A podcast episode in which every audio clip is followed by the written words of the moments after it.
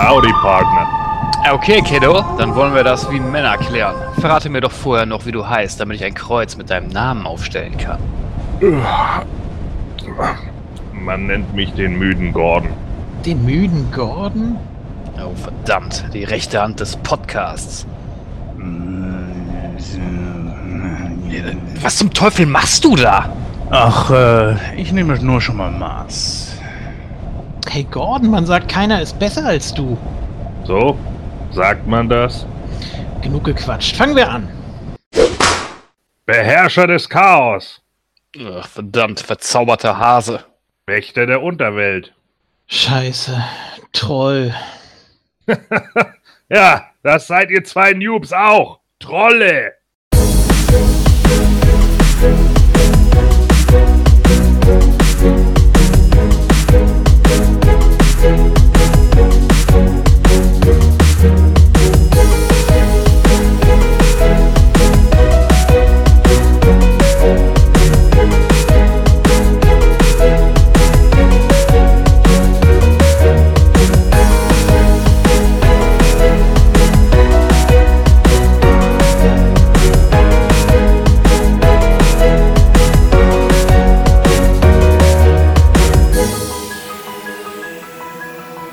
Hallo und herzlich willkommen zu der 99. Ausgabe von Nightcrow. Ja, die 99 haben wir schon erreicht. Das heißt, äh, in der nächsten Ausgabe sind wir schon bei der 100. Ausgabe. Ich freue mich schon sehr drauf. Äh, wir haben dafür natürlich auch schon einiges geplant, aber dazu dann an späterer Stelle mehr. Ich begrüße jetzt erst einmal recht herzlich an meiner Seite zum einen den Jens, Hallöchen. den Julian Schönen guten Tag. und auch den Gordon. Hallo.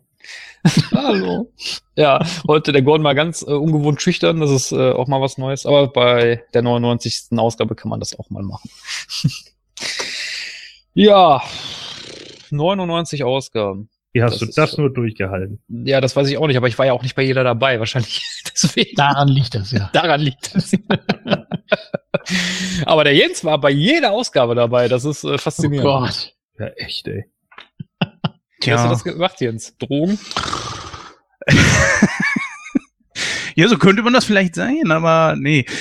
Ja, tatsächlich, es war an manchen, eine war sogar ganz, ganz heikel, da äh, wolltet ihr mit der Ausgabe schon anfangen und ich hatte es ganz knapp noch geschafft, dann einen Termin zu verlegen.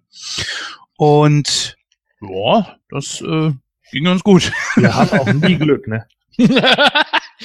Ne, das war noch sogar vor deiner Zeit. Also es war ganz knapp vor deiner, vor deiner Zeit. Ach stimmt, ich glaube, ich erinnere mich an den Tag. Mhm. Ja. Ich war auch froh, dass du da warst, wenn ich ehrlich bin. Das eine Mal. Das eine Mal, ja. Das eine Mal war ich wirklich froh, dass Jens da ist. ja, naja, egal. Ja, ich war jetzt bei, ich weiß gar nicht, äh, bei der letzten Ausgabe war ich nicht dabei, bei davor der Ausgabe weiß ich gar nicht mehr. War ich Ja, da? natürlich, klar. Was haben wir denn da nochmal besprochen? Ähm, na, wie heißt es? Die neuen Pforten. Ach, stimmt, die neuen Pforten. Ja, guck mal. So, Sehr äh, guter Film übrigens. So ist es in mein Gedächtnis bestellt. So. ja, ich, war- ich war letzte Woche nicht dabei, weil ich hatte ja, äh, ja, ich hatte jetzt nicht bei der Aufnahme Geburtstag, aber davor. Äh, deswegen war ich äh, ein bisschen beschäftigt, weshalb ich auch nicht äh, teilnehmen konnte. Äh, hatte auch noch einen anderen Grund, und zwar wolltet ihr ja eigentlich Black Panther besprechen. Den habe ich äh, bis dato noch nicht gesehen, aber ihr habt dann doch einen anderen Film besprochen. Wie kam es denn dazu? Äh, ich glaube, da kann Gordon mehr zu sagen. Also zum einen, ja, wollten wir auf jeden Fall machen. Das Problem an der Sache ist, und jetzt kommt ja der ganz große Witz, es ist der wahrscheinlich dritt oder viert erfolgreichste Marvel-Film aus dem MCU überhaupt. Ach, hör doch auf. Ja, ist tatsächlich so, ist er sogar erfolgreicher als Avengers 2 gewesen. Es hat mich auch überrascht. Also ich finde den Film nicht scheiße, definitiv nicht. Wir werden ja, glaube ich, glaube ich, ein bisschen nachher noch drauf eingehen. Und kleiner Teaser auf die Ausgabe 100. Da kommt es, liebe Hörer, da kommt es. Jawohl, da werden wir Black Panther mit reinhauen. Wir hatten es ja versprochen und ja, dann können wir nämlich auch gleich, glaube ich, an den Gordon übergeben. Äh, aber erst noch die Sache, es war wirklich so, kaum ein Schwanz hat das Ding gesehen. Er ist unglaublich erfolgreich, aber es ließ sich kaum ein, einen Talker dazu finden. Naja, und Gordon hätte den Film mit mir besprochen, aber Gordon, was ist bei dir passiert? Ja, wie es ja immer so schön ist hier auf der Insel, äh, das Kino hatte den Film noch nicht geholt. Die warten nämlich dann immer erstmal eine Zeit lang, bis er wahrscheinlich auch billiger zu haben ist oder wie auch immer und lassen ihn dann auch teilweise nur für eine Woche oder so laufen. Also der erste Avengers zum Beispiel, der ist bei uns ja gar nicht gelaufen seinerzeit. Den musste ich dann in Husum gucken. ne? Und äh, das sind natürlich dann immer schon so ein paar Punkte, die äh, so ein bisschen ätzend sind. Einerseits jammern immer alle, öh, es sind so viele alte Leute hier. Nicht dann so, ja, aber wenn ihr immer nur ein Rentner-Kinoprogramm am Laufen habt, so, dann dürft ihr heute auch euch nicht wundern. Ja. Also Black Panther lief halt am Donnerstag jetzt bei uns an, letzten Donnerstag. Und ähm, das Kino war voll bis zum letzten Platz. Deswegen weiß ich gar nicht, warum die Leute so rumjammern. Also der lief eigentlich ganz gut. Ist natürlich dann die Frage, ob dann am nächsten Tag keiner mehr reingeht. So, äh, aber das ist halt eben genau der Punkt, warum wir den dann äh, letzten Endes dann doch nicht besprochen haben, weil ich ihn halt ganz schlicht und ergreifend zu dem Zeitpunkt nicht gesehen habe. Und es spricht sich so schwer über Filme, die man nicht selbst gesehen hat. Aber der ist, der ist erfolgreicher als Avengers 2, so, so ein Mhm. C-Held.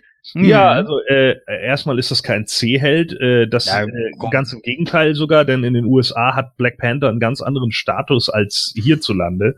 Äh, natürlich die Deutschen, was das angeht, äh, sind ja sowieso immer ein bisschen verhaltener. Ne? Auch hier in Deutschland sind ja auch andere große Superheldenfilme nicht gut angelaufen. Ähm, das ist halt einfach so, weiß ich nicht, keine Ahnung, wir gucken halt lieber Scheiße. Ja, ja. Tut mir leid, aber wenn der bewegte Mann ein guter Film ist in Deutschland, Alter, dann weißt du auch, was bei unseren Kinogängern geht. Also tut mir leid, das, es wird, wird, wird mich bis heute verfolgen, dass dieser Haufen Eierkacke äh, so groß gefeiert wurde. Aber das ist eben so. äh, Wir haben hier halt ein anderes äh, ja, Kinowesen, aber das ist äh, Black Panther ist nun mal der erste wirklich große farbige Superheld gewesen 66 als er in den Comics kam und äh, der hat halt einfach wahrscheinlich auch eine Minderheit angesprochen, die sich das dann in dem Moment angesehen hat.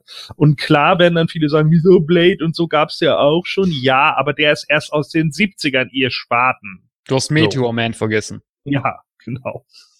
Ganz wichtig. Ganz wichtiger Superheld. Der Film Ja. ist großartig. Davon ab. Egal. ja, äh, wie gesagt, ich, äh, ich konnte oder ich kann mit Black Panther nicht viel anfangen, weil wie gesagt, ich, ich habe den vielleicht mal in einem Comic mal auftauchen sehen, aber so groß habe ich mich mit dem nie auseinandergesetzt. Das war auch jetzt ein Grund, weswegen ich mir den Film auch nicht im Kino angeguckt habe. Äh, Ich werde ihn mir definitiv mal anschauen, aber äh, ich warte da aber, bis er auf Blu-ray rauskommt, weil Also nicht. du wirst dir doch auf jeden Fall mit Sicherheit die Avengers angucken, oder nicht? ja, natürlich. Ja, klar. Und ich kann dir so weit verraten, ähm, da würde ich, würde ich mir schon einen Spoiler erlauben. Für die Handlung von äh, den Avengers ist Black Panther gar nicht wichtig. In keinster Weise. Ja, das habe ich mir auch schon fast gedacht. Nee, nee, das benutzt Nein, aber das, das, das war jetzt noch nicht mal abwertend gemeint, sondern nee, nee, nee. das liegt einfach daran, weil, äh, weil das finde ich eigentlich ganz gut bei Marvel. Man kann sich die äh, Hauptfilme, also ich sage jetzt mal, ich nenne jetzt mal die Avengers-Filme Hauptfilme, äh, äh, auch anschauen, auch wenn man jetzt nicht alle Einzel- oder alle Solo-Filme gesehen hat. Apropos Ja, Solo, äh, ja, nee, sag. Ja, mach. Nee, nee, können wir gleich im Kino aktuell noch drüber sprechen. Äh, ist ja auch so ein Film, wo ich sehnsüchtig drauf warte und der soll ja so dermaßen untergehen, aber ich wollte dich da natürlich nicht unterbrechen. Ich habe nur gerade Solo gehört und ich dachte, nee, da steigst du ein. Ja, ja. Äh, ja, nee, also das stimmt schon. Black Panther nimmt jetzt natürlich nicht äh, komplett den direkten Bezug darauf. Das liegt vielleicht auch einfach daran, dass Black Panther ursprünglich anders angelegt war fürs MCU. Er sollte ja den Platz einnehmen, den Spider-Man hat äh, für den Civil War. Das war ja ursprünglich geplant, bis man dann ja mitbekommen hat, okay, wir kriegen die Rechte an Spider-Man und können ihn benutzen. Und dann ist natürlich alles wieder ein bisschen umgestaltet worden. Und äh, genau durch sowas, äh, ja, passiert es dann natürlich auch, dass dann vielleicht auch der Film geändert wird. Aber äh, hat dem Ganzen ja überhaupt gar keinen Abbruch getan, wie wir ja sehen. Also ich meine, Marvel verdient sich damit oder Disney, wie auch immer, äh, verdient sich damit momentan eine goldene Nase und äh, da scheinen sie ja in dem Moment alles richtig zu machen. Ja, und jetzt möchte ich gerne mal deine Rolle ganz kurz übernehmen. Ne? Von wegen Superheldenmüdigkeit, ihr ganzen Kritiker. Darf ich mal kurz etwas dazu sagen? Wo ist denn deine Superheldenmüdigkeit, dass ein solcher Film in, solcher in so einer Phase der dritterfolgreichste aus dem ganzen MCU wird? Wo ist denn deine Superheldenmüdigkeit? Das ist doch etwas, was ihr euch wieder nur wünscht, weil es so viele erfolgreiche Filme aus dem MCU nur einfach mal gibt. Und eigentlich ist jeder Film aus dem MCU erfolgreich Ja, das, gewesen. Problem, das Problem daran ist jetzt, die Deutschen sitzen dann wieder da und sagen, ich würde gerne wieder einen Krimi sehen. Ja, toll. Nee, Mit Til also, Schweiger. Warum kommt denn kein neuer Otto-Film? Ja, also mal, mal ganz im Ernst, also wenn ich so andere Podcasts höre, ich kann's nicht mehr sehen, ja, dann guck es nicht, ist in Ordnung. Das respektieren wir und äh, dann geh heulen. Schnapp den Kleenex und geh von mir aus Sissy gucken, keine Ahnung. Aber auf jeden Fall, bei so, auch in Deutschland, richtig Rekorde eingefahren. Wo ist denn da die Superheldenmüdigkeit, liebe Podcast-Kollegen? Wo ist die? Ein Film, der weltweit 1,2 Milliarden Dollar macht, äh, macht zumindest was, was das Business angeht, halt richtig. Ne? Ja. Kann man nun sagen über den Film, was man will, ist, ist er jetzt äh, die, die, der, der schlauste Film der Welt oder wie auch immer? Nee, ist er nicht. Ne, darüber brauchen wir nicht zu diskutieren so. Und die Story ist, ist auch keine, die man noch nie gesehen hätte. Ne, aber das da, er tut halt auch nicht so, als wenn er so innovativ wäre oder sonst irgendwie was. Oder er tut auch nicht so wie äh, zum Beispiel James Camerons Avatar, der dann irgendwie so getan hat, ja, oh, da wird ja voll krass das äh, Umweltthema angesprochen. Das hat man ja noch nie gesehen im Kino. Bitte was? So, äh, das ist natürlich alles totaler Quatsch. So, das machen sie halt einfach nicht. Sondern hier geht's eben um einen anderen Bereich. Und natürlich äh, kommen dann immer wieder erstens die Leute, die die Superheldenfilme einfach nicht mögen und dann sagen, oh, ich bin der Superhelden, aber müde. Ja, warst du aber auch schon bei Iron Man, ne? Schon beim allerersten Film warst du den schon müde. So, dann guck sie doch einfach nicht. Ihr müsst sie doch nicht gucken. Die tun immer so, als wenn dann so andere ihre Lieblingsfilme werden deswegen aus dem Kino verdrängt. So, weil nämlich Black Panther reinkommt und die alle so wegdrückt wie der Bully. Ja, hier, ich nehme alle Kinos ein und kein anderer Film läuft mehr. Mann, was für ein Blödsinn. Was, So. was für ein Kino-Nazi. Ja, genau. Ne? Ja, Black Power. So, und äh, das, das ist eben äh, ein totaler Quatsch irgendwie. Aber ich finde, wenn wir in der 100 den Black Panther sowieso nochmal besprechen, können wir auf diese ganzen äh, Kritiksachen ja nochmal im Einzelnen ein, eingehen. Ja, wir wollten ja gleich noch in Kino aktuell ganz kurz drüber sprechen, also nur mal anreißen. Wäre auch ein kleiner schöner Teaser in Richtung der 100. Ja, in der 100 haben wir natürlich einiges vor. Ich glaube, wir können da mal kurz drauf eingehen, Christoph, oder? Bitte, ich bitte drum. Jo. Äh, also wir werden, das können wir schon mal vorab sagen, das Ganze in Episoden aufnehmen. Das werden wir natürlich nicht an einem Tag schaffen. Das heißt also, äh, Anfänger. entweder du Bockwurst. Also, Das musste sein. ich brauche aber keinen 16-Stunden-Podcast. Also, naja, nein. Ich weiß natürlich, worauf er anspielt, aber naja. Äh, nein, wir werden das natürlich in Episoden aufnehmen. Äh, sprich also, wir planen derzeit vier bis fünf Filme, vier auf jeden Fall. Davon extrem bekannte Filme und ich glaube auch ziemlich beliebte Filme. Wir fangen an mit Star Wars, und zwar Episode 4, eine neue Hoffnung.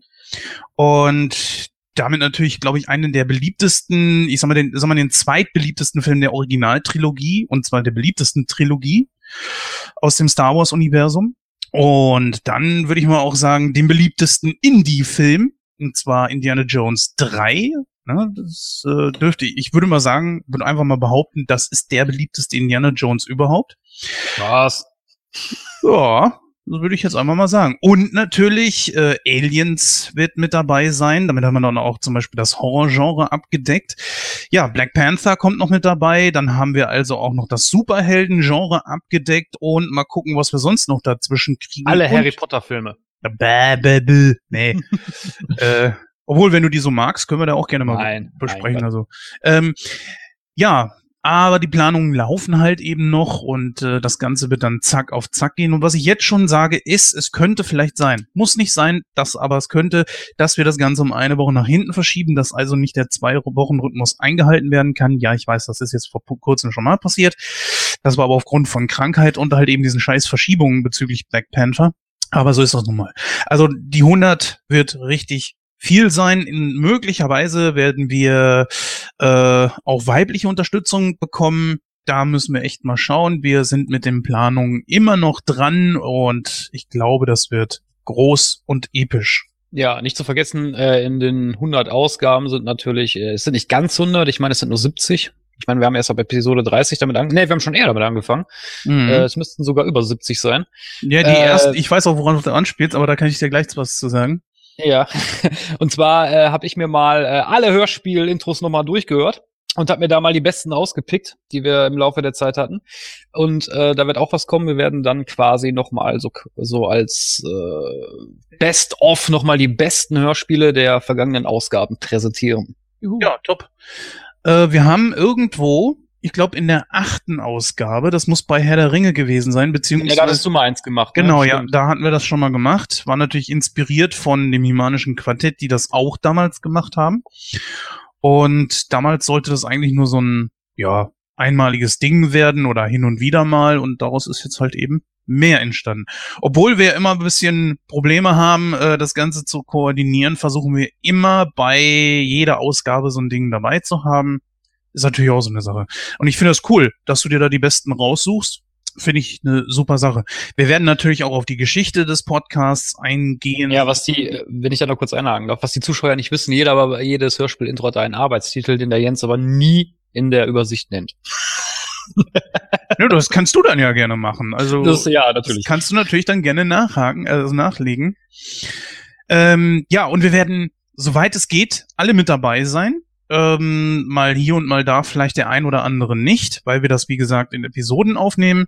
Aber ähm, wir werden schon versuchen, dass wir das komplette Team dann entsprechend zusammenbekommen. Vielleicht, äh, da sind wir auch äh, in Planung, wird es eine rein weibliche, einen weiblichen Part geben, wo ein Film wahrscheinlich besprochen wird, der so eher was für Frauen ist. Ob das alles doch so klappt, wir werden es äh, sehen und ihr werdet sehen, was wir euch dann präsentieren werden in der Ausgabe 100. Also, Also wir haben dann vier Filme in der Ausgabe 100. also mindestens, ja. Kann Star Wars dann der letzte werden? Das, äh, Weil dann ist ja Episode 4. Ja, sehr gut. Wir sind doch noch gar nicht bei der Verabschiedung. Ja, der Jens Ja. hat angesprochen, es wird natürlich äh, großartig werden und wir werden natürlich die 100 angemessen zelebrieren. Da könnt ihr euch schon mal äh, drauf einstellen und gespannt sein. Nur ihr müsst natürlich viel Zeit mitbringen, aber äh, ja, natürlich müsst ihr natürlich nicht den Podcast in einem Rutsch durchhören. Das machen, glaube ich, auch nur die wenigsten. Ja. Ihr könnt das ja schön gestückelt aufteilen. Äh, ich habe mir mal übrigens überlegt, naja, wie wär's denn, wenn wir ab der Folge 100, dann ab 101 immer einen Film nehmen, der auch genau die Zahl der Folge von unserem Podcast dann beinhaltet. Da habe ich mir gedacht, naja, was wäre denn da? Ah nein, 101 Dalmatiner. Hm. Naja gut, könnte man ja einmal machen. Ich bin ja kein Fan davon, aber bitte. Dann dachte ich mir, naja, und dann 102, oh nein, 102 Dalmatiner vergiss es. Ja. Das ist so ein Ding, naja, gucken wir mal. Vielleicht, wenn es passt. Dann habt ihr aber auch ungefähr eine Vorstellung, was ich mir dann vorgestellt habe für den Film 300, wann der gekommen wäre, also in ungefähr acht Jahren. Von daher, naja. Gut, ey, wir haben viel vor heute. Äh, tollen Film haben wir, den wir besprechen wollen. Ähm, ich weiß nicht, Christoph, was sagst du? Wollen wir langsam mal anfangen? Natürlich. Und ähm, wie immer übergebe ich das Wort an Susi. Bitteschön.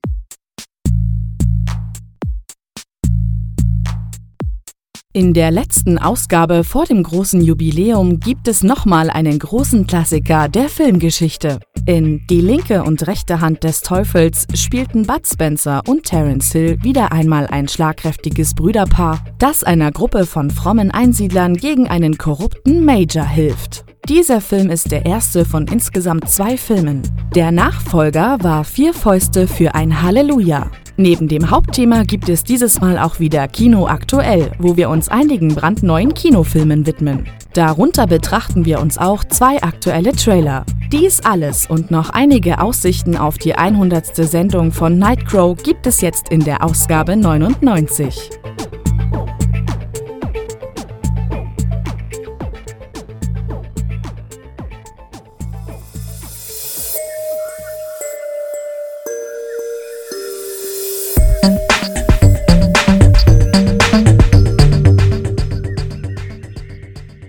Ja, vielen herzlichen Dank, Susi. Und dann kommen wir heute zu unserem Hauptthema des Abends. Und das wäre die rechte und die linke Hand des Teufels. Und der Jens hat natürlich wie immer eine Einleitung vorbereitet. Und bitteschön, dann trage sie doch einmal vor. Ja, so schwer ist die Handlung nicht. Wir haben hier Bud Spencer und Terence Hill in ihrer ersten großen Rolle. Ich würde mal sagen, der Film, ja, ich sag mal, wodurch sie eine größere Bekanntheit erlangt haben. Der zweite Teil hat dann natürlich schon ein bisschen mehr eingeschlagen. Das ist, glaube ich, aber allgemein bekannt. Ja, und wir haben hier Terence Hill als den müden Joe oder Trinity oder Trinita, wie er auch genannt wird.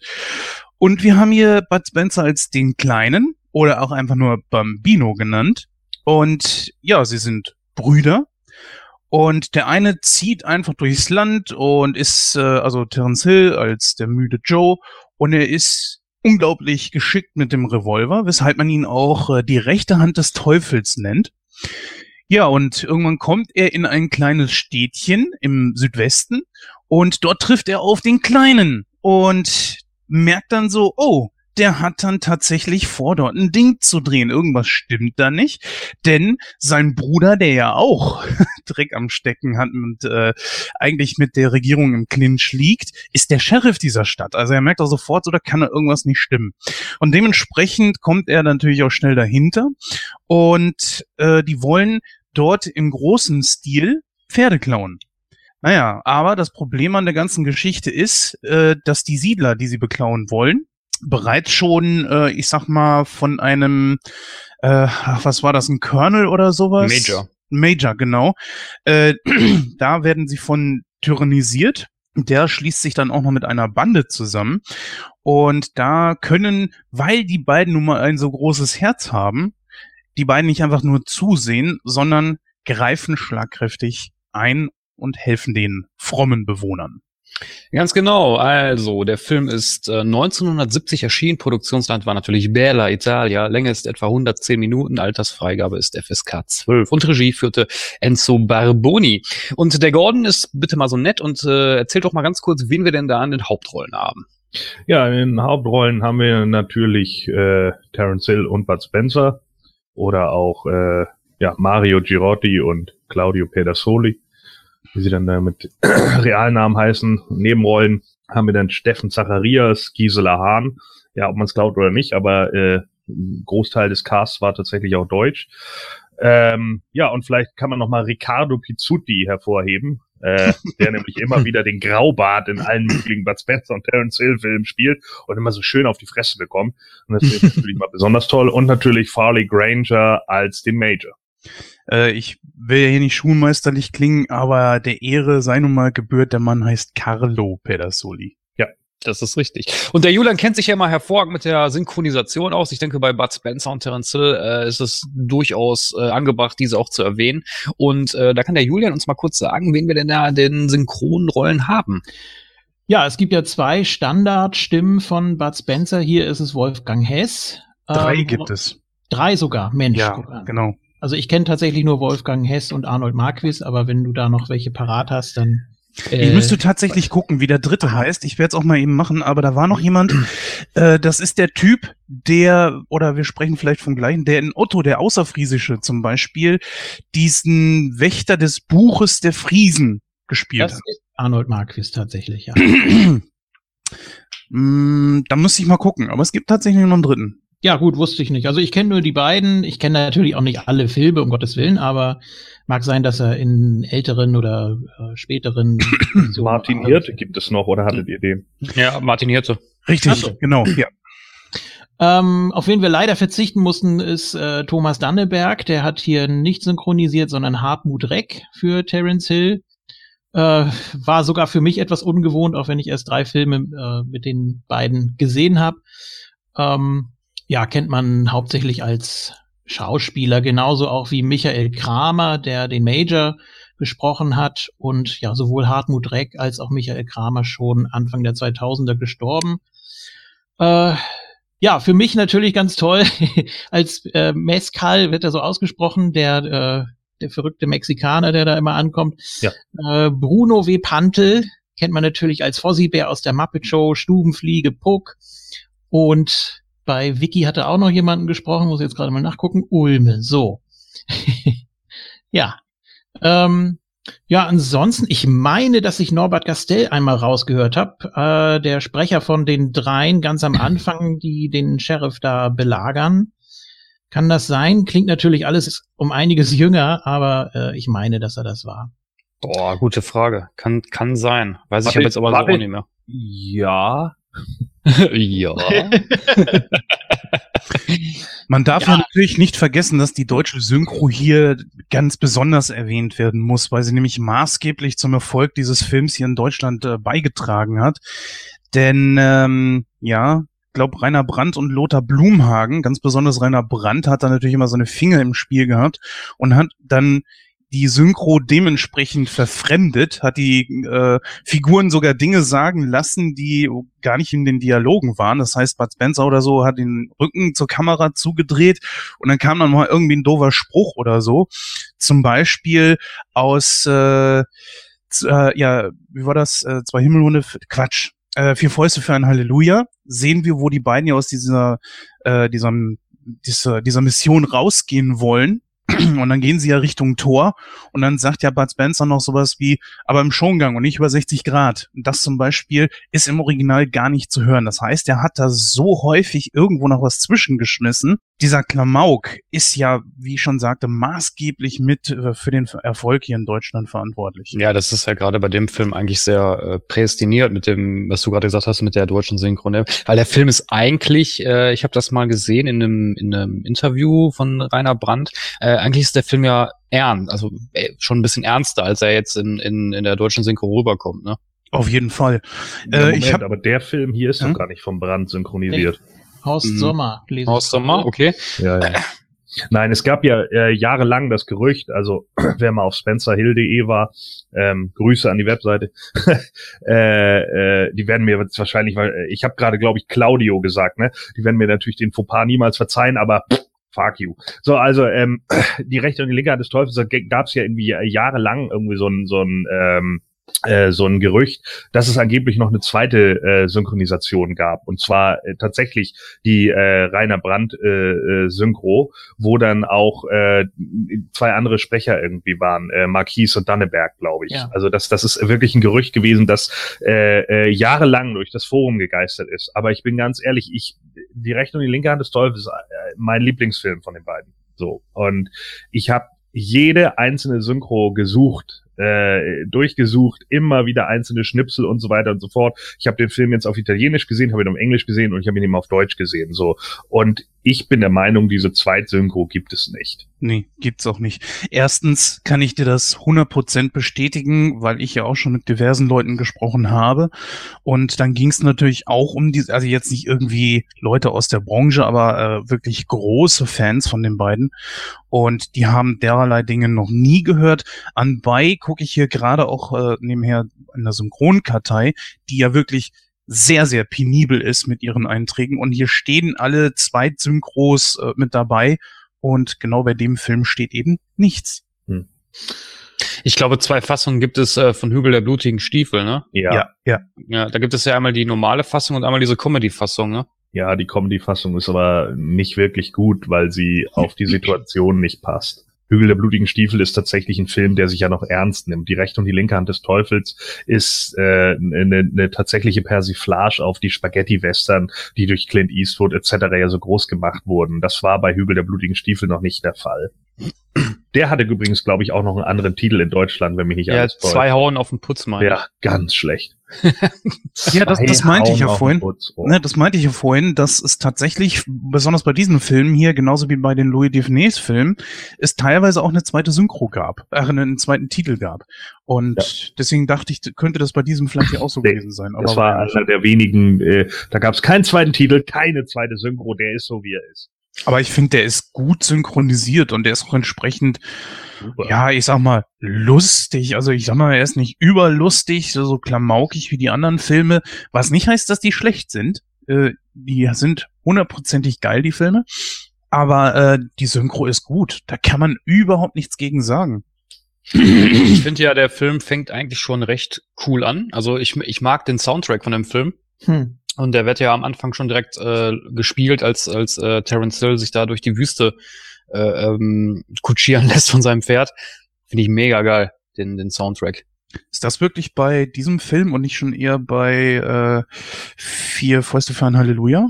Ähm, ich, nein, das ist bei dem Film. Da ist er doch in der Wüste und äh, das äh, liegt da in dieser Trage mit seinem Hut im Gesicht und das Pferd äh, führt ihn ja durch die Wüste und dann läuft ja der die die Titelmelodie von dem Film. Ja, aber das ist auch äh, vier Fäuste für ein Halleluja. Mag vielleicht so sein, aber wir reden ja jetzt über den Film.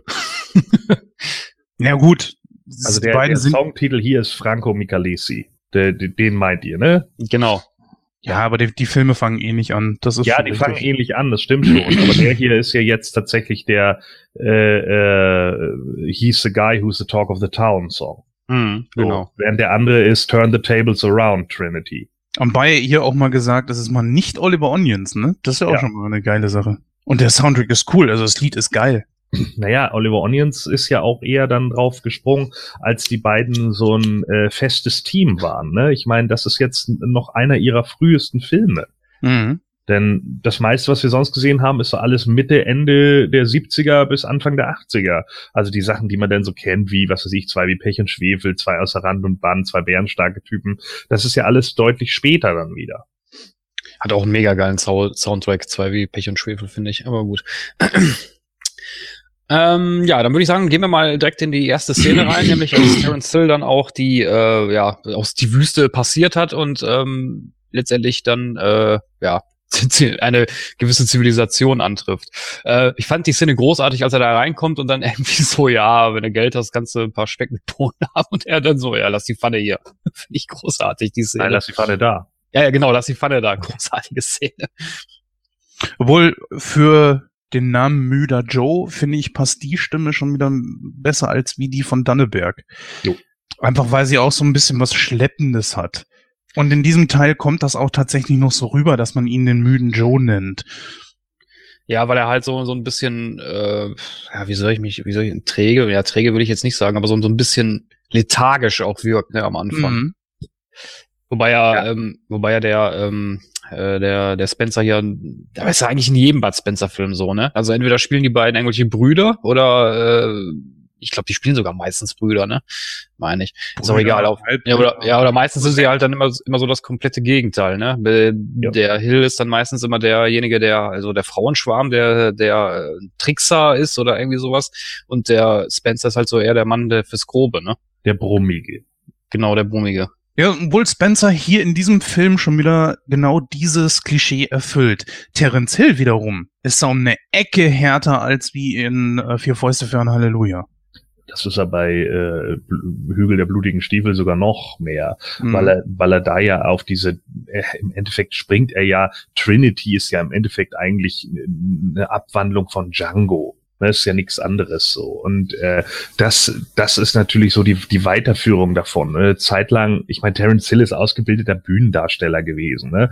Bud Spencer hat das ja auch in seinem Buch immer geschrieben, dass er wirklich ein, ein guter, guter Schauspieler eigentlich ist und Bud Spencer eigentlich sich immer nur hingestellt hat und gesagt hat, ja, also, eigentlich habe ich keinen Bock und das, was ich hier mache, kann auch ein Affe machen. Das Stimmt, hat ja, der wirklich- ja, der ist, Entschuldigung, wenn ich unterbreche, der Ja. ist ja, der ist ja wirklich da nur so reingerutscht, ne? Weil er war, glaube ich, Laiendarsteller in, in God Forgive Django Nie, ne? Irgendwie, oder, oder davor in irgendeinem Film, habe ich Nein, meine. Hannibal, glaube ich. Hannibal, genau. Da war, da war er, glaube ich, nur Statist erstmal und da hat er, glaube ich, den, den Hill auch kennengelernt, ne?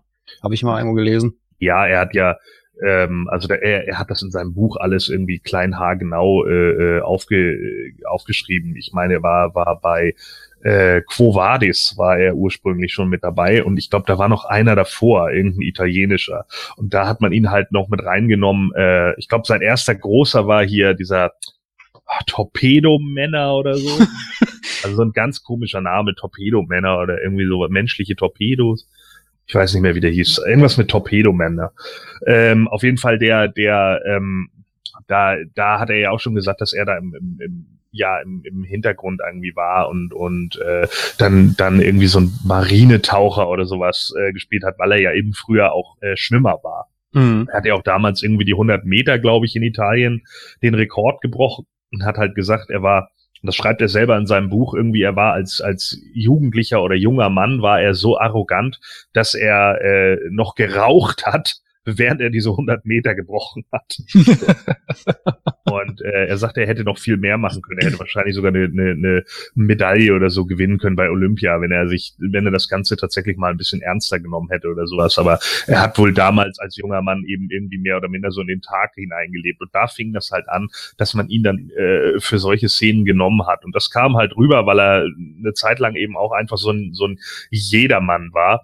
Und dann ging das eben los tatsächlich ähm, mit, mit äh, diesen ganzen ähm, ja, mit, mit diesen ganzen Western, die dann eben aufkamen. Ne? Und er hatte ja auch immer keinen Bock. Also er hat ja zu mehreren hier, ist es ja EB Clutcher, wie er sich ja nennt, also in Wirklichkeit Enzo Barboni, deswegen EB am Anfang immer, ähm, der ihn ja dann auch für mehrere Filme haben wollte. Und er hat jedes Mal gesagt, ach nö, weißt du, ich will eigentlich gar nicht und bla bla bla. Und er sagte ja, und die sind dann mit dem Gehalt so hochgegangen, dass ich gesagt habe, da konnte ich nicht mehr ablehnen, weil egal, wo ich woanders gearbeitet hätte, so viel Kohle hätte ich nicht gemacht in der Zeit. Und das ist natürlich auch so eine Sache, ne? dass du eigentlich überhaupt keinen Bock hast, aber alle bezahlen dir so viel Geld, äh, bis du halt weiterhin da bleibst. So, der, der Robert Downey Jr. der 70er, ey. das Buch ist übrigens, das Buch ist übrigens sehr interessant, kann ich jedem nur empfehlen. Anbei er hat ja, glaube ich, immer auch das Gefühl gehabt, dass er für Männer sehr attraktiv irgendwie war, oder? Ja, ich denke wahrscheinlich so als, als das Vorbild, ne, das eben nicht dem typischen Schönling entspricht, aber trotzdem zuhauen kann. Ja, ich meine, Bud Spencer hat ja auch ein sehr interessantes Leben gehabt, das muss man ja auch äh, dazu sagen. Ne? Ein Multitalent. Flieger, Songwriter, Regisseur. Was ich, was ich bei ihm immer cool fand, das hat er mal erzählt, er wollte erst Chemie studieren, äh, hat sich dann aber ähm, für Jura entschlossen nachher oder ist in Jura gewechselt. Das fand ich eigentlich ziemlich interessant, hm. dass er das mal erzählt hatte. Was ich ja, was ich auch bei dem Film äh, interessant finde, weil da habe ich nie drüber nachgedacht, warum der eigentlich die rechte und die linke Hand des Teufels heißt. Ich habe das jetzt hier gerade bei Wikipedia gelesen, da habe ich nie drauf geachtet, nämlich nämlich äh, deswegen, weil Terence Hill halt mit rechts schießt und äh, Bud Spencer mit links. Ja. ist mir noch nie aufgefallen. Ja, er, er, äh, ja, ja, klar. Also das war ja auch extra so angelegt, ne, für die, für die, äh, für den Film. Also dass es tatsächlich so ist. Und ähm, den Namen der müde Joe, weil wir ja vorhin, wir sind davon jetzt gerade abgekommen, aber der müde Joe, denke ich, also ich weiß nicht, ob es tatsächlich so ist, aber ich nehme mal an, dass er den Namen Joe hat, weil äh, er davor ja in dem Film äh, Joe der Galgenvogel noch mit dabei war. Äh, also Terence Hill und ich denke, dass sie von, von da äh, den Namen übernommen hatten. Also das war der, der, der ursprüngliche äh, Titel ja für ihn, äh, für den Film von 68 mit Terence Hill. Und äh, jetzt heißt er, jetzt ist er nochmal auf Blu-ray, meine ich, rausgekommen, jetzt heißt er ja äh, Django und die Bande der Gehängten. Also da ist es jetzt eine, eine, ja, ging es halt wieder sozusagen in diese Django-Reihe zurück. Aber ich denke halt, dass man da mit Trinity eigentlich eine andere Reihe aufmachen wollte, die sozusagen neben Django herläuft. Und Django hat ja wirklich viele Adaptionen gehabt damals. Ja, Franco Nero war ja sogar für die Trinity-Rolle vorgesehen von Enzo Barboni zum, zu Beginn. Ähm, der hat aber, glaube ich, abgelehnt. Ja, aber was Django betrifft, gab es damals so viele Filme, die auch Django im Titel hatten, obwohl äh, Dings gar nicht mitgespielt hat. Deswegen, also da auf den Zug sind viele aufgesprungen. Ja, natürlich, klar, aber das ist ja immer so, ne? Also ich meine, äh, da muss man ja halt auch realistisch sein, wenn irgendein Film irgendwie Erfolg hat oder sowas und gerade im europäischen Bereich. Äh, Sergio Corbucci hatte ja, äh, wann, wann war Django? 65, 66? Irgendwie so.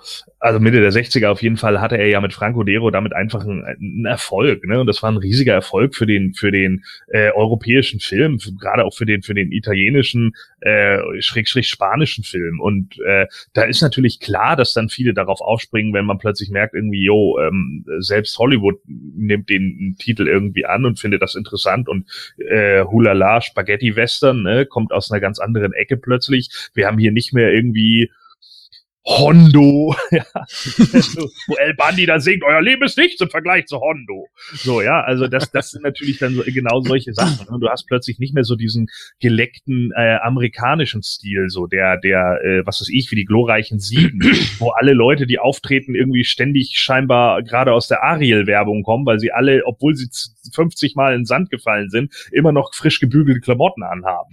Ne? also ja, ich meine, ich, nichts gegen den Film, ne? ich mag mag die glorreichen Sieben, der ist super, ja, Jul Brünner, top, aber äh, der Punkt, der Punkt ist halt in meinen Augen einfach der, ähm, der, der Italo-Western, der hatte einfach ein, ein dreckigeres Feeling zu dem Zeitpunkt so und etwas, was schon herb war und wo Leute dann auch gesagt haben, ja, stimmt, äh, da ist halt äh, Brutalität drin und dieses ganze Erschießen, das ist nicht so easy und man sah plötzlich Blut und du hast halt dann äh, ja eben auch auch so bissigen Humor gehabt und äh, keine Ahnung so, ne? Und das das ist dann irgendwann ja dann auch rübergegangen in in in den äh, amerikanischen äh, Western so und da muss man halt einfach äh, muss man halt einfach auch mal sagen, dass das hat natürlich dann einen großen Einfluss gehabt. Auch zum Beispiel äh, hier Spiel mir das Lied vom Tod. Der ist ja klar beeinflusst durch diesen äh, italienischen Touch mit mit diesen ganz heftigen Szenen, wo er da zusammenbricht, äh, äh, während hier während sein Vater da äh, äh, auf auf seinen Schultern steht und dann gehängt wird und hast du nicht gesehen und er sich dafür recht. Ist ja im Endeffekt auch nur ein äh, Vigilante-Film oder wie auch immer. So, aber da ist eben genau der Punkt. Ähm, da wurde äh, in Italien halt ein ganz neues Genre gegründet und äh, das wird jetzt halt hier dieses Genre, wo du ja richtig sagst, Django hier, Django da, ne, äh, was was man genauso mit Dawn of the Dead hatte als äh, äh, Romero da ein Zombie-Hit gelandet hat nochmal, Ende der 70er, ist ja auch jeder Scheißfilm hieß irgendwas mit Of the Dead auf einmal, ne? Und jeder hat das versucht. Das war halt einfach so, weil alle gehofft haben, okay, wir machen dadurch irgendwie äh, Profit oder wir machen, wir werden dadurch vielleicht weltbekannt oder wie auch immer. Und da war Barboni halt äh, fit genug, einfach zu erkennen, okay, wir haben jetzt seit 65, 66 die Spaghetti-Western. Jedes Jahr kommen mindestens fünf davon raus waren ja auch schnell produziert, ne? Man hat sich da irgendwo, was weiß ich, keine Ahnung, auf Sizilien oder sowas in die Valla Pampa gestellt und irgendwas abgedreht mit ein paar Pferden. Und äh, im, im Endeffekt äh, hat er dann gemerkt, so, okay, vielleicht ist da auch ein bisschen die Luft raus, dann mache ich mal eine Persiflage. Und das ist genau dieser Film, die rechte und die linke Hand des Teufels. Wobei ich würde sagen, dieser Film ist noch so eine Art Zwitter, weil man schon merkt, so die Ernsthaftigkeit, Terence Hill auch noch nicht ganz so locker, wie er sonst immer gespielt hat, wie man es in den späteren Filmen kennt. Also man muss einfach mal so die Filme, die er gemacht hat, von Anfang an durchgehen und dann siehst du, wie er die Sachen immer weiter anlegt. Du siehst auch hier, du hast zwar die Standardklopperei, aber es sind nicht die beiden alleine. Ja. Und du hast auch noch nicht diese diesen völligen Klamauk wie im zweiten Teil. Nee, richtig. Deswegen sage ich auch, es ist Persiflage. Es ist keine Komödie. Ja, ja. Was der Gordon vorhin angesprochen hat, das finde ich ja auch realistischer, ne? dass, du, dass der Film, äh, wie er sagte, jetzt gerade so ein bisschen dreckiger ist und äh, äh, auch die, die, die Kleidung dementsprechend natürlich aussieht, ne? weil es ist ja klar, dass äh, man, wenn man im Wilden Westen da unterwegs ist, dass man nicht dann so gebügeltes Hemd mit so eine weiße Weste dann hat. Ne? Das fand ich eigentlich auch ziemlich cool, äh, dass man sich da dahingehend auch äh, Gedanken gemacht hat. Ne? Ja, wollen wir uns den Film mal langsam etwas nähern? Ja, ich meine, wir haben ja als Opening haben wir das typische Western-Klischee, ne? Du hast so den, den, äh, ja, den Anti-Hero, wie auch immer, das ist in dem Fall Terence Hill, den, den, äh, ja, Guten eigentlich, der eigentlich das gute Herz hat, aber trotz alledem eben nicht davor scheut, Leute auch über den Haufen zu ballern. Und äh, ja, das, das wird dann erstmal so ein bisschen zelebriert, ne? Gleich in der ersten Szene mit dem Mexikaner und den beiden äh, ja, Kopfgeldjägern da und äh, den anderen, die da die, die, die äh, Bewirtung betreiben, was wahrscheinlich auch Mexikaner sind. wahrscheinlich Italiener, aber Mexikaner darstellen sollen. So, und äh, das ist natürlich schon ja eine ne, ne ziemlich lustige Szene eigentlich schon gleich zu Beginn. Also ich, ich glaube, die kann ich komplett auswendig aufsagen. Also das ist, den habe ich so oft gesehen, den Film, der Oberhammer. Die, die Vor allem geil, dass eine Kuh oben auf dem Dach steht. Die Szene finde ich auch deswegen so geil, weil die ohne, weil die ohne viel Text auskommt, ne? Die Anfangsszene. Ja, ich, absolut. Ne, ich, ne, ich meine, er kommt da rein, bestellt da oder, oder er bestellt ja noch nicht mal was. Ich meine, der Wirt gibt ihm dann die Pfanne mit den Bohnen und äh, im Endeffekt wird ja nicht viel gesprochen, weil die, die Szene lebt eigentlich da mehr mehr durch die durch die Mimik und alles und das finde ich ja. eigentlich richtig geil. Da merkst Allein. du auch richtig, da merkst du auch, auch richtig, dass Terence Hill wirklich ein guter Schauspieler ist. Ja, und auch die anderen irgendwie in die Szene mit reinpassen einfach. Ne? Also es ist so, ähm, ich, ich fand es mal so merkwürdig, wie lange er eigentlich diese, dieses Wasser in das Glas einschenkt, äh, bis mir irgendwann mal aufgefallen ist, da ist ein Schnitt drinne. Deswegen dauert das so lange.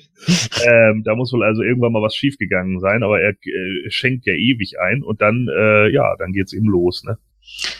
Letzten Endes ist diese Szene ja dafür da, äh, im Wrestling-Jargon zu sprechen, ihn overzubringen. Ja, also es zeigt ja, es soll ja eigentlich nur seine Fähigkeiten zeigen. Die beiden Dullis, die da dann ankommen, äh, ne, äh, irgendwie sagen so, äh, Mann, so wie dich habe ich ja noch keinen fressen sehen. wer so ausgehungert ist, muss doch durch die Wüste geritten sein. Ja, wer das Risiko auf sich nimmt, durch die Wüste zu reiten, hat bestimmt was auf dem Gewissen.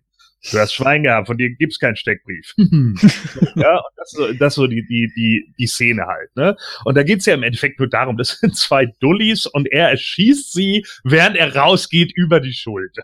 So. Natürlich ist das Posing. Aber das ist genau das. Das ist die Persiflage dahinter, ja. Django, der 620 Leute über den Haufen ballert, obwohl er nur sechs Kugeln hat. Es kommt ja auch so geil mit der Szene, wo, wo er sagt so, man nennt mich den müden Joe. Ja. Die linke Hand des Teufels. Nee, die rechte Hand die ist er, ne? Hand die rechte Hand des Teufels, mhm. genau. Ist ja auch schon ein Titel, ich sag mal, das, das ist ja schon sehr prägsam, ne? Die rechte Hand des Teufels. Ja. Bam, bam, bam, bam. Anbei, wenn ich das äh, richtig verstanden habe, ist in dem Moment, wo er zieht, die äh, Bildfolge verschnellert worden, um den Effekt einfach irgendwie ein bisschen zu erhöhen. Was ich nur, nur nicht so ganz verstehe, ähm, wusste er eigentlich, dass sein, sein Bruder in der Stadt Sher Sheriff ist? Weil ähm, ich frage deswegen, weil er den, weil er den Mexikaner. Nein, das nee, weiß nee, er nicht. Nee, nee, ich frage nur deswegen, weil er den Mexikaner ja bewusst mitnimmt. Ja, nee, nee, er wollte, das ist ja genau der Ding, er, er, das Ding. Er nimmt den Mexikaner mit, weil er weiß, er kriegt Kopfgeld. So, ähm, aber dann sieht er ja, ah, okay, mein Bruder ist hier der Sheriff. Hm. So, dann weiß er natürlich, ist ja nicht doof er weiß ja, hier läuft jetzt irgendeine Nummer, die ist nicht ganz frisch. Weil wenn der Kleine oder Bambino, ja, äh, Bambino ja im Endeffekt die italienische Form von Baby, äh, wenn, wenn, wenn der hier Sheriff ist, dann ist hier irgendwas falsch in der Stadt. So, dann, dann läuft hier irgendwas so. Der hat sich hier gerade irgendwas aufgebaut. Er wusste es aber zu dem Zeitpunkt nicht. Okay, gut, weil ich äh, dann das, das, da habe ich nie so gut drüber nachgedacht, weil ich war immer so ein bisschen verwirrt. Also mit dem Kopfgeld habe ich nie so drüber nachgedacht, dass, dass es ihm äh, primär oder am Anfang erst darum ging. Äh, ich habe mich dann immer nur so gefragt, so, ja gut, äh, der nimmt den jetzt mit, okay, hat den jetzt gerettet, ist ja alles schon gut, aber warum bringt der den jetzt ausgerechnet dann in die Stadt, ne? Ja. Naja, da sagt er ja auch noch, ne? Versuch noch einen Tag am Leben zu bleiben denn tot bist du kein Pfifferling oder kein Cent mehr wert. So, und das, äh, äh, das ist ja genau der Grund. So, deswegen, deswegen nimmt er ihn mit, weil er sich dann sagt, ja, okay, auf den Mex er hat gehört, Mexikaner, auf denen ist ein Kopfgeld ausgelegt, also nehme ich den jetzt mal mit. Und wenn die, wenn die Jungs mir da dumm kommen, dann knall ich sie halt ab. Und das tut er ja auch. Ich hatte, ja, ich, hm? ja. Ja, nee, nee, red. Nein, ich hatte am Anfang eher so das Gefühl, er will ihn äh, sowieso freilassen weil er doch die ganze Zeit gefragt hat äh, oder nach, nach seiner Geschichte und die hat er dann ja immer und immer wiederholt. Also das war so. Meine Frau war Schuss und wollte Messer. Ja, genau. Also wahrscheinlich hat er hundertmal erzählt auf dem Weg in die Stadt, ich weiß es nicht. Und äh, irgendwann hat er dann wahrscheinlich auch Mitleid gehabt oder so und hat dann gesagt, ja komm, also ich, ich war Zeuge, ne? Ich kann das bezeugen, sagt er ja auch, als er sich dann da hinlegt. Und so. Nein, Senor, er war nicht dabei. ja, genau. Nee, und plötzlich äh, kam ein Dringo und fiel über ihn her, über, über sie her. ja, nee, dann, also er, er will ihn wahrscheinlich befreien dann irgendwann einfach, ne? Ja, er ist natürlich auch, äh, deswegen sage ich ja Anti-Hero, ne? Deswegen ja. lässt er sich das natürlich auch alles nochmal erzählen. Wenn der nämlich von seiner Geschichte abweist, weiß er ja, dass er lügt. So, und wenn er dabei jetzt 15 Mal dieselbe Geschichte erzählt und immer wieder genau das Gleiche, dann ja. weiß er, okay, der sagt sehr wahrscheinlich die Wahrheit. Das kommt ja dann später auch nochmal zum Tragen, als äh, Jonathan ihn mitnimmt, weil er ja weiß, Betrunkene sagen immer die Wahrheit, ja. deshalb ist er eine Gefahr, wenn er da bleibt. Also genau. von daher. Ja. Ein typischer Alkoholiker. Ja, genau. Übrigens, ihr könnt hier ganz, ganz toll sehen, dass dieses Gimmick von Bud Spencer, dass er einfach nur der Haut drauf ist, der stärkere von beiden. Terence ist der schnelle, drahtige und der richtig auf Zack ist und Bud ist dann derjenige, der draufhaut und die Stärke dann eigentlich für sich verinnerlicht. Ja. Das, das ist hier noch nicht. Das, das ist, ja, genau. Aber das ist hier noch nicht so ganz, weil man nämlich Bud hier das Ganze nicht nur auf die Stärke reduziert hat, sondern er ist ja ebenfalls mit dem Colt unglaublich schnell. Das, ja, das ist in den späteren, schon. das ist in den späteren Filmen nicht mehr so. Das stimmt schon. Ich finde auch, dass er hier eigentlich äh, im Vergleich zu anderen Filmen, ja, was heißt clever? Clever, clever ist jetzt ein bisschen hochgestochen, aber zumindest hat er, hat er einen Plan, was er, was er machen möchte überhaupt. Ne? In den anderen Filmen ist es ja eher so, dass äh, ja, dass er ja auch so mehr so in den Tag hineinlebt, ne? was du hier ja nicht so hast in dem Film.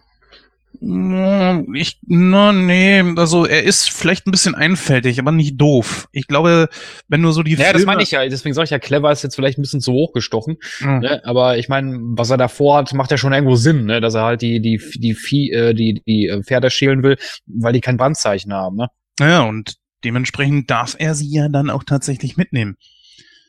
Was? Ja, er darf die Pferde ja mitnehmen. Wenn die Wildpferde, kannst du natürlich einfach so dein Brandzeichen draufhauen. Und So meinst du das? Ja, klar. äh, ja, klar. Und das haben ja dann später die Dorfbewohner da auch gemacht. Ja, aber da war er ja sauer, weil er die ja dann nicht mehr verkaufen konnte, ne? Weil sie ja jetzt das Brandzeichen von denen hatten. Die Geburtstafeln. da, Also, ja, das sah auch aus. Naja. Die lustigen Tafeln, die die Mormonen aus dem Mut gelesen haben, oder irgendwie so war ja die Geschichte. Ja, Richtig stark finde ich zum Beispiel diese Szene abends da in, in dem Saloon. Die ist ja richtig geil. Vor allen Dingen auch äh, die Sprüche sind dann ja auch so geil. Er hat unsere Mutter eine alte Hure genannt. Ja, ja, aber der hat doch recht. Ja, aber komm, so alt war sie ist jetzt auch nicht.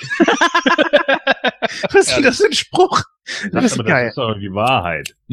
Ja, den habt, den habt ihr leider schon mal zitiert, deshalb wusste ich, was da kam. Und da dachte ich, okay, da kommen wohl doch noch ein paar Sprüche. Und dann kam tatsächlich nur so drei oder vier Wortspiele äh, den ganzen Film über. Aber wie ihr schon gesagt habt, ist eben kein, äh, ist eben keine Komödie, ne? Und auch kein reiner Brand. Tja, Gott Ja, zum sowas- Gruß, Brüder. Woher weiß er denn, dass wir Brüder sind? ja. Am schönsten fand ich eigentlich, ich weiß nicht warum, aber das hat mir einfach gefallen, so, so von der Art her. Äh, der Herr hat euch geschickt oder irgendwie so. Nein, wir Nein. sind zufällig hier. Nein, wir kommen zufällig vorbei. Ja. Das ist im zweiten ja völlig- genauso geil. Der, der Herr möge euch begleiten oder so. Wir wollen keine Begleitung, wir gehen allein.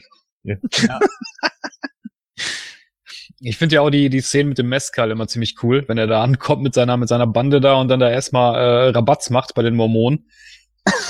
Wo ist der Wein?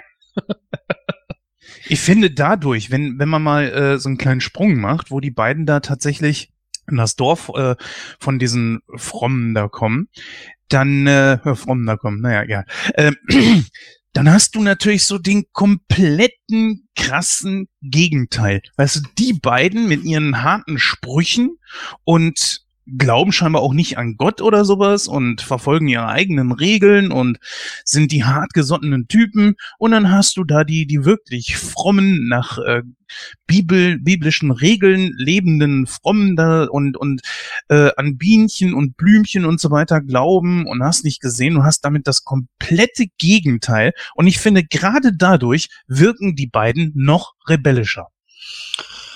Also ich bin ja trotzdem auf einer Seite, ne? Also ich würde da jetzt nicht sagen, dass es komplette Gegensätze sind. Ähm, Ah, ergänzen ich würde aber schon ganz gut. Das war ja am Anfang wurde das ja sofort angesprochen. Ja, die Siedler, die wehren sich ja auch nicht. Ja, aber das, da das aber ich glaube, ich glaube, äh, Entschuldigung, wenn ich unterbreche, ich glaube, der, die, die erste Intention war, war nicht den, den Siedlern jetzt so aus Mitgefühl zu helfen, sondern äh, der, ähm, der Bud erklärt es ja auch. Er sagt ja, ja, äh, da sind halt die Siedler und er kommt irgendwie nicht an die Pferde ran oder ich so den genauen Wortlaut weiß ich jetzt nicht mehr. Und dann, dann sagt er der, der Terrence zu ihm, ja, warum schlägst du dich denn dann nicht auf die Seite der Siedler? Und dann sagt er, ja, ja, kein Schwein will mir ja dabei helfen. Ich glaube nicht, dass die Intention war, äh, so aus Gutmütigkeit den Siedlern zu, zu helfen, sondern eher um die eigenen Ziele zu erreichen. Also zumindest dann zu, zu Beginn. Nee, ich, also ich sag's mal so, äh, ich wollte es vorhin schon ansprechen. Ich glaube, dass der Kleine ohne die Intention, die eigene Intention dahinter, mit diesen Pferden, denen nicht geholfen hätte. In einem späteren Film, ja, vielleicht. Ja, das meine ich doch. Ach so, okay. Nee, am Anfang zumindest nicht. Aber ich glaube, nachher hat sich das schon so ein bisschen ge gewandelt. Nee, das Also glaube ich nicht. Das, Nö, das hat sich nee. am Ende auch nicht gewandelt. Er will Nee. die Dinger ja haben, deswegen dreht er ja auch so durch, als sie gebrandmarkt sind. Ja, gut, okay, beim, beim, beim äh, Kleinen vielleicht, aber ich glaube, beim, beim Joe ist es doch eher anders, oder? Ja, der, Joe trollt ihn. Joe verarscht seinen kleinen Bruder. Das ist seine Aufgabe. So, er geht, er geht ja einfach nur hin und, und, und bringt ja dann genau, genau dieses Ding so von wegen, ja, ich habe mir gedacht, nach all der Aufregung hätten sie was verdient. So, und dann, äh, ey, dir mache ich ja keinen Vorwurf, sondern nur unserer Mutter.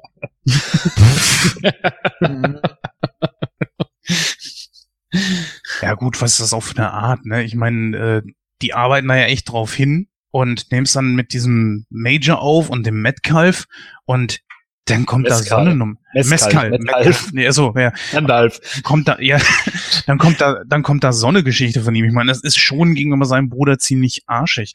Und er, man merkt aber auch, das, ich weiß gar nicht, mal ganz ehrlich, ist irgendwo in dem Film erwähnt worden, warum die sich nicht leiden können? Oder zumindest der Kleine, den, den Joe nicht? Na, Joe Ja, geht hat- immer auf die Nerven. Ne? Sind halt zwei Brüder, was erwartest du? Ja, aber du siehst ja ganz klar, dass der Kleine von ihm auf jeden Fall entnervt ist. Aber 100 pro. Der muss ja nur auftauchen und schon kriegt er ja die Pimpanellen. Wahrscheinlich macht er ihm immer seine ganzen Deals da kaputt. Das sagt, das sagt er doch sogar, ne? Also, er sagt doch am Anfang so, ja, ich habe ein gutes Gefühl, wenn du hier bleibst, weil dann weiß ich, dass, äh, dass mein, mein Ding oder das Ding, was ich drehen will, sowieso wieder nach hinten losgeht.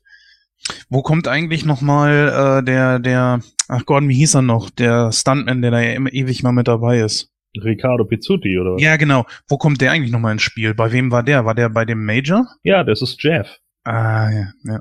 Keiner bekommt so wunderbar aufs Maul wie er. Ich finde ja sowieso die, ähm, die, Sch- die Schlägereien, die finde ich ja immer sowieso mal großartig, weil ich habe das auch mal gesehen, da haben sie mal erzählt, äh, dass sie ja richtige Chor Choreografen dafür hatten, ne? Ja, wir hatten einen, der, der wurde sogar immer noch extra bezahlt, weil der ein Salto springen konnte. Für Terrence oder, ach nee, bei nee, der, weil, wenn er den Uppercut bekommen hat von Bud Spencer, damit er sich überschlagen konnte nach hinten rum. das ist kein Witz. ich frage mich ja, hätt's die beiden Kollegen von äh, Bambino wirklich gebraucht? Oh, Frankie und Tommy. Äh, Genau, genau, genau. Äh, das, oh, die fand ich schon Ich finde find schon, ich finde, also erstmal fand ich die, äh, ich fand die irgendwie sympathisch, ich weiß nicht wieso, aber ich fand sie irgendwie sympathisch. Und zweitens äh, wäre das ja ein bisschen, weiß ich nicht, es wäre ein bisschen komisch gewesen, wenn er das Ding da alleine durchziehen wollte, ne? Ja. Er hat ja, äh, das wäre, weiß ich nicht, das hätte irgendwie nicht gepasst. Ja, das ist richtig. Man hätte aber die Geschichte ja schon irgendwie so dahingehend anpassen können, dass der müde Joe da jetzt äh, geplant auftaucht und dass die beiden das dann durchziehen. Ich hoffe, du hast äh, Frankie erkannt. Nee, ihr- äh, gerade nicht. Nee? Nee. Der hat auch noch in einem anderen Bud Spencer und Terence Hill Film mitgespielt. Oh Gott, da haben wir so viele Schauspieler. Aber wo war der noch? ja, der ist äh, noch bei zwei außer Rand und Band. Das ist der Typ mit der Peitsche und dem, dem Colt. Holzfuß hat er auch Nein. noch. Ja, doch, natürlich. Ach, dickes Ei. Meine Fresse. Weißt du, dass ich eine Puste habe? Ja klar, ich bin doch nicht blind. Er stimmt. Echt, der war das? Ist mir Das auch nicht aufgefallen. Natürlich. Ja, der Schauspieler des K1 hat ja noch in einem anderen Bud Spencer und Terence Hill Film mitgespielt, beziehungsweise in einem Spencer Solo-Film. Genau, In dem Aladdin. genau. Ah, wen hat er denn da gespielt? Ach, so ein, ich sag, ja, einen der Entführer halt, mehr nicht. So keine große Rolle. Aber der hat auch noch in einem, in einem, an was? Ein der Entführer oder der von den, von den, äh, von dem Typen da in der Bar? Nee, die haben äh, den Jungen entführt. Das war, das war doch nur so, ein- den so, so Hardin? das war doch nur so ein Dicker und so eine Frau, meine ich. Ja, und was meinst du, wer den Dicken gespielt hat? Der Typ, der Echt? K1 gespielt hat, ja. Echt? Und der hat in noch in einem Film mitgespielt. Ich frage mich gerade, welcher, aber das war so ein so ein Duo-Film von beiden. Komm gerade nicht drauf. Könnt ihr, liebe Hörer, wenn ihr das wisst, ja gerne mal in die Kommentare schreiben. Ihr wisst ja mittlerweile die Wege. Ich würde Joe schon so charakterisieren, dass er zwar Leute übers Ohr haut, aber in der Regel eigentlich immer die Leute, die es auch nicht anders wollen. Also was weiß ich, keine Ahnung. Er, er, der Kleine schickt ihn ja dann in dem Moment auch weg und sagt dann irgendwie, äh, du bist doch mal ein ganz passabler Falschspieler gewesen. So, ja, und dann sagt er, wenn ich wirklich gewollt hätte, dann wäre ich geblieben. Meinst du? Das glaube ich nicht. So, und das sind so diese, äh, sind halt so diese beiden Neckereien zwischen den beiden Brüdern. Er weiß halt so, dass der Kleine eigentlich immer, äh, ja, Leute abzockt, scheißegal wen. Und er ist halt eher so, dass er die Leute abzockt, die eigentlich immer andere Leute abzocken. So, und deswegen hilft er ihm hier in diesem Fall natürlich auch, weil er weiß, der Major ist ein dummes Arschloch. Ich frage mich sowieso, was wäre passiert, wenn das Drehbuch entsprechend so geschrieben worden wäre, wenn die die Pferde einfach hätten mitnehmen können, statt sie den Siedlern zu überlassen. Ja, was wäre dann gewesen? Du musst ja schon irgendwo gucken, dass du deine Protagonisten, die zwar Anti-Helden sind, aber dass du die dann letzten Endes nicht als Arschlöcher dastehen lässt. Ja. Und hätten sie dann trotzdem mitnehmen können, hätte man sie dann Ja. noch in dieses Licht stellen können? Das ist ja die Frage. Ja, sie hätten ja die Sekunde, sie hätten ja die Pferde mitnehmen können. Das Problem war aber halt nur, dass sie Brandzeichen hatten und dementsprechend waren sie halt auch nichts mehr wert. Nee, er meint davor noch. Weißt du, wo, wo, so, wo, davor, sie, okay. wo sie sie auszählen und dann Das ist auch äh, eine geile Szene, ne? ja, 20, 21, 22, ey, stopp mal. ja. Frauen und Kinder, Todos Muertes. Oh Mann, was für ein Gemetzel. So, naja, aber äh, das wäre gen- genau das. Also ähm, äh, ja, natürlich klar. Äh, dann ist natürlich die Frage so, ja, aber ich glaube, wenn sie dann trotz alledem den Major da vertrieben hätten und und äh, die die äh, die Siedler halt da in Ruhe hätten leben lassen, glaube ich, hätte der Zweck im Endeffekt die Mittel geheiligt. Also ich glaube, als Zuschauer wärst du da nicht so sehr da drauf gewesen. Ja, aber man muss schon, also bei diesem Film sieht man es ja ganz klar noch, dass noch nicht so die Rollen der beiden gefestigt sind. Terence Hill so als der Drahtige, der immer die, die Sprüche schmeißt und so weiter. Das ist zwar schon so ganz arg in die Richtung, aber mm, ja, ich glaube, man hat es auch wirklich darauf angelegt, dass man Bud Spencer als hier den, ja, als Arschloch dastehen lässt. Er hat zwar jetzt den Siedlern geholfen, aber er hätte sie natürlich auch ganz arg über den Tisch gezogen. Er hätte die Pferde mitgenommen und ja, die Siedler sich selbst überlassen. Anbei wäre natürlich auch die Frage gewesen, hätte er den Major dann irgendwie abgezogen. Ja, ich sag ja, also äh, ich, ich glaube halt, wenn man den Major trotzdem aus dem Tal vertrieben hätte, etc., die, die, die, den Siedlern sind die Pferde doch scheißegal. Die Pferde haben doch überhaupt nichts mit den Siedlern zu tun. Die sagen ja auch noch so, ja, er, äh, äh, sie können ihre äh, können ihre Pferde hier ruhig hinschicken, äh, die stören stören uns nicht. Und dann sagt der Major, ja, aber ihr stört meine Pferde. Ja, wir haben doch kleine Kinder, ich kann Kinder nicht leiden. Ja, genau. Geil. Ja, aber gut, ich meine, den Major haben sie ja. Ich meine, er, er, er ich glaube, nach Kalifornien oder was soll, sollte der ja dann irgendwie Ja. abhauen? In Nebraska soll es wunderbare Weiden geben. Das ist aber so ein richtiges Aristokratenarschloch, ne? Das scheint doch wirklich irgendwie einer zu sein, der von irgendeinem reichen Hof oder so kommt und dann beim Militär irgendwie Karriere gemacht hat und dann so ein, so ein Arschloch geworden ist oder schon eigentlich war, aber sich dachte, ja gut, da kann ich mir noch mehr rausziehen. Weil so wie der sich dann benimmt, er hat ja auch richtig Benehmen, ich meine, er ist zwar ein Arsch, aber er hat Benehmen, ne? Und das sieht man ja auch. Ich meine, man könnte jetzt wirklich bei so einem Film auch die Bösewichte Scheiße hinstellen, aber gerade beim Major, finde ich, hat man sich schon ein bisschen mehr Mühe gegeben. Wer hat den eigentlich gespielt, den Major? Harley Granger. Muss mal gucken, ob ich den irgendwoher Schickt er sich mit J oder mit Y? Kennst du, äh, kennst du vielleicht mit Y, äh, kennst du vielleicht aus Forke des Ja, wäre ja Bürger, wenn er sich mit, wenn er sich mit Y schreibt, wäre es doch der Bürgermeister der Stadt, oder? Ist er Major. Nein, Farley mit Y. Ach so, du meinst den Major.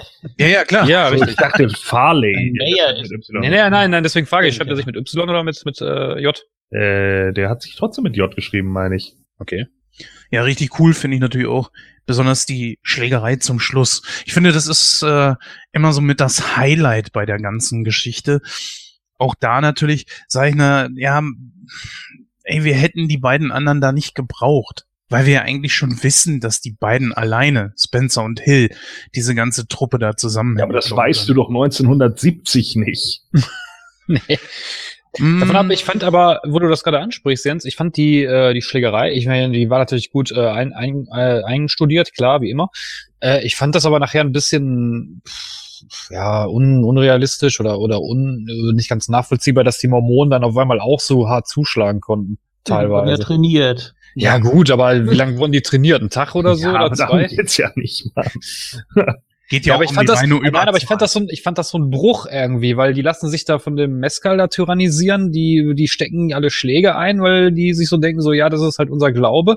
Und dann brechen sie aber ihren Glauben Ja. irgendwo, weil sie ja dann doch zuschlagen. Ja, genau, darum geht es ja, weil äh, da, äh, das bringen die ihnen ja bei und dann sagt ja irgendwann äh, äh, Tobias, dass äh, es diesmal nach nach äh, äh, Auge um Auge Zahn Ach, alte, altes Testament, ne? Stimmt. Ja, genau, so dass es irgendwann danach geht, weil äh, Terence Hill ja auch noch sagt, wie lange wollt ihr eigentlich noch die andere Wange hinhalten?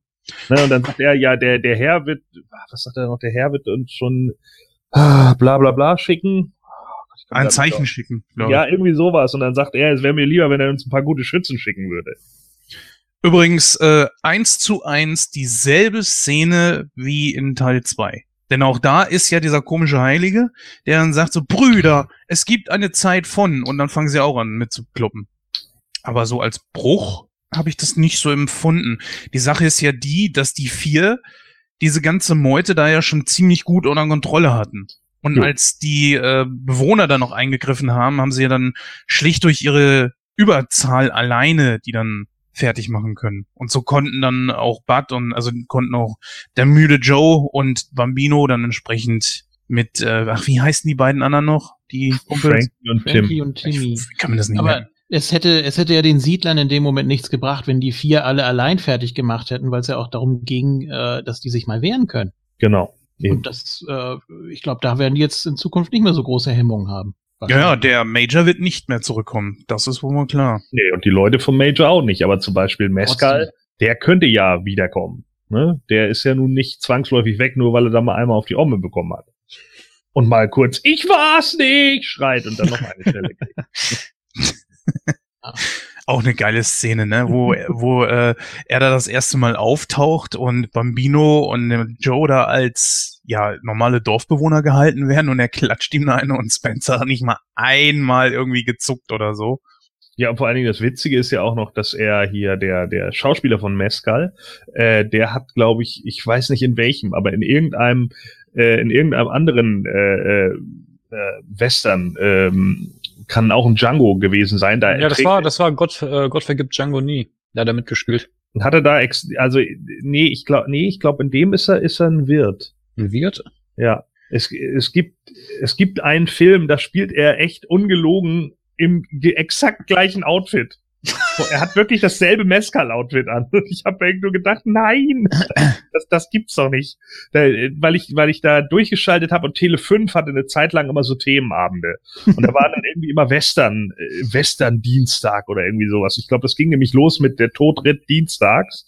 Und der Todritt Dienstags ist, ist halt, äh, ja, der hat den gleichen Soundtrack wie einer meiner Lieblings äh, Eastern. Und zwar die Stahlfaust. Das ist ein äh, äh, Kung-Fu-Film von 1977 so. Und äh, den, den, äh, äh, den fand ich immer cool. Und der, die haben genau den gleichen Soundtrack. Also der Eastern hat den Soundtrack von Der Todritt Dienstags geklaut. Und dann ging das irgendwie so weiter, dass, glaube ich, immer irgendwie am Dienstags dann eben Western Dienstag auf Tele 5 war. Und da habe ich dann manchmal reingeschaltet und dann kam plötzlich die Szene, ich ging da, was, das ist ja Mescal. Und dann stimmte aber die Szene halt nicht. Weil die linke und die rechte des Teufels kennen die ja in- und auswendig. Und dann habe ich den erstmal angelassen und dann fiel mir halt auf, ja, das ist irgendwie ein komplett anderer Film. Ich weiß aber nicht mehr, wie der hieß. Mich hat er ja ein bisschen an Mad Dog Tannen erinnert. ja, so ein bisschen. So diese, Klischee-Bösewichte einfach, ne? Ja. Total mit so einem dreckigen Gesicht auch und so kann kaum durch den Bart gucken und das also bah, richtig, richtig versifft und Los, schlag ihn! Oh. Auch eine geile Szene. Ich finde auch die Kulissen ehrlich gesagt gar nicht so schlecht. Also es ist natürlich alles immer sehr, sehr schnell aufgebaut, das sind die ganzen Bretterbuden und so weiter. Und aber trotzdem fand ich die ziemlich cool diesmal. Auch die Zelle fand ich gar nicht so schlecht. Und vor allen Dingen auch, dass man sich für die Charaktere so ein bisschen was ausgedacht hat. Ich glaube, Bambino schläft ja auch nur auf dem Boden. Das, Da sieht man ja einfach auch, dass er sowas gar nicht gewöhnt ist. Er kann gar nicht im Bett schlafen. Und das zeigt ja einfach auch wieder so und unterstreicht auch das raue Leben einfach. Ah, Sie sahen aus wie zwei scheue Rehe. Zwei scheue Rehe. Wenn einer wie du romantisch wird, kommt mir der Kaffee hoch. Wobei ja die große Frage, ne, hätte wirklich der, äh, der müde Joe geheiratet? Er hat das ernst gemeint oder nicht? Weil es gibt ja die, die Szene tatsächlich auch zum Schluss, wo er sich immer umguckt, hm, gehe ich jetzt mit ihnen mit oder heirate ich? Er will ja heiraten. Er will ja Sarah oder Judith heiraten, eventuell sogar beide. Das sagen sie ihm ja in dieser, in dieser Flussszene, ne? Wo sie da baden gehen in dem, in dem See Mhm. oder was. Das ist übrigens auch so eine Szene gewesen, vor der äh, Terence Hill extra strikte Diät gehalten hat, damit er den Body hat. Und ähm, da, das ist ja die, die Sarah ist ja Gisela Hahn und Judith war, ich weiß, ich kann mir den Namen immer nicht merken, irgendeine Italienerin, die hat auch nur zwei oder drei Filme gemacht. Sah aber eben ganz gut aus. So. Und die haben halt eben diese Fehde dann, äh, diese, diese äh, Szene dann da gedreht.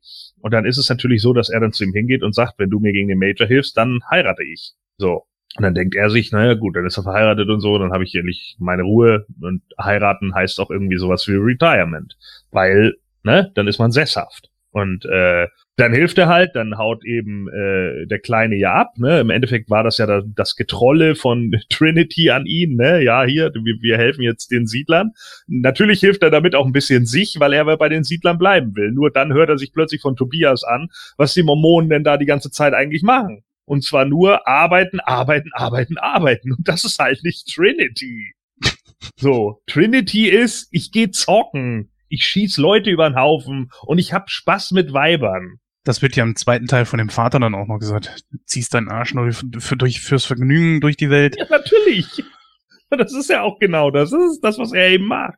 Und deswegen dreht er sich irgendwann um und denkt sich so, er wird arbeiten, bis ihm das Rückgrat bricht. Äh, so, ja, so, und das, äh, und dann wird er aber müde und erschöpft, äh, dir zu Ehren ein Gebet und er, äh, ja, wo ist denn unser neuer Bruder? ja, und dann ist er weg. Zu geil auch der Blick von Terence Hill so, äh, nein? Ja, genau. So, was mache ich hier? Was? Ja, Anbei man aber auch sagen muss, der Kleine hat ja auch keinen Bock zu arbeiten. Die haben beide ja keinen Bock zu arbeiten und äh, äh, ja, gehen deswegen ja auch diesem Leben einfach nach. Wobei man hier auch schon wirklich den Unterschied merkt, ne? Der Kleine nimmt das alles sehr, sehr ernst. Ja. Und ich weiß Joe gar nicht, nicht. ob. Hm? Joe nicht. Ja, genau. Deswegen sind die beiden auch wahrscheinlich so gegensätzlich und passen nicht zueinander das, man merkt es ja wirklich sehr, sehr deutlich. Man hätte ja auch irgendwelche Parallelen oder so finden können. Die einzigen Gemeinsamkeiten, die die beiden haben, sind die, dass sie nicht arbeiten wollen und dass sie die gleiche Mutter haben. Und den gleichen Vater natürlich. Das war's. Ja. Und ich weiß gar nicht, äh, wird eigentlich auch mal irgendwas über den Vater erzählt? Ich meine, im zweiten Teil lernen wir ihn ja kennen, aber wird da hier irgendwas erzählt worden? Die Geschichte ist ja auch so, es ist ja eher Zufall, dass er der Sheriff überhaupt wird, ne? Weil er reitet dahin, weil er gehört hat, da gibt's einen reichen Schnösel, der hat eine Menge Zuchthengste und die haben alle noch kein Brandzeichen. Und dann denkt er sich, den reichen Schnösel, den zieh ich über den Tisch. Und dafür hole ich mir Frankie und Timmy, die gerade freigelassen wurden oder wie auch immer. So. Und dann reitet er halt dahin, in dieses Dorf, und hinter ihm her reitet die ganze Zeit ein Sheriff. Und dann denkt er halt die ganze Zeit, ja, okay, der will mich hier irgendwie fertig machen. Und dem war aber gar nicht so, denn der sollte eigentlich nur in dieses Dorf. Also schießt er ihn über den Haufen. So, nimmt seinen Sheriffstern an sich und so weiter und so fort. Keiner weiß natürlich, jeder hat nur gehört, es kommt ein neuer Sheriff in die Stadt oder in, ins Dorf.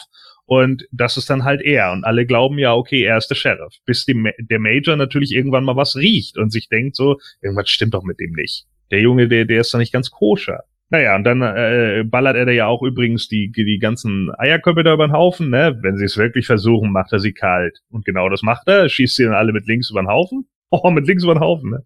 Ja, so, und dann, äh, ja, und, und dann eben äh, kommen ja Frankie und Timmy, die dann sagen, er wollte gar nichts von uns, er ritt nur zufällig in derselben Richtung, da mussten wir ihm ein bisschen wehtun. ne? Haben seine Krücken zerbrochen und so. Ja, also das heißt, er ist erst vom Bad über den Haufen geschossen worden und dann wird er von den beiden nochmal vertrimmt. Ja, und das ist ja dann auch der Schluss des Films, dass Terrence dann auf ihn äh, äh, auf ihn trifft und er sagt, äh, ja, ich bin überfallen worden von drei Leuten. Waren die es? Ja, genau, die waren es. Die wollten sogar meine Stiefel klauen. Und wo wollten die hin? Ja, nach Kalifornien. so, dann schickt er den echten Sheriff halt in der DDR. Und warum? Weil er es witzig findet. Er nimmt nichts ernst. Anbei zeigt aber auch mal wieder, wie käuflich die Leute da gewesen sind. Ne? Hier dieser Typ, wie heißt der Jakob, der dem Betrunkenen da immer. Jonathan. Jonathan, Jonathan genau.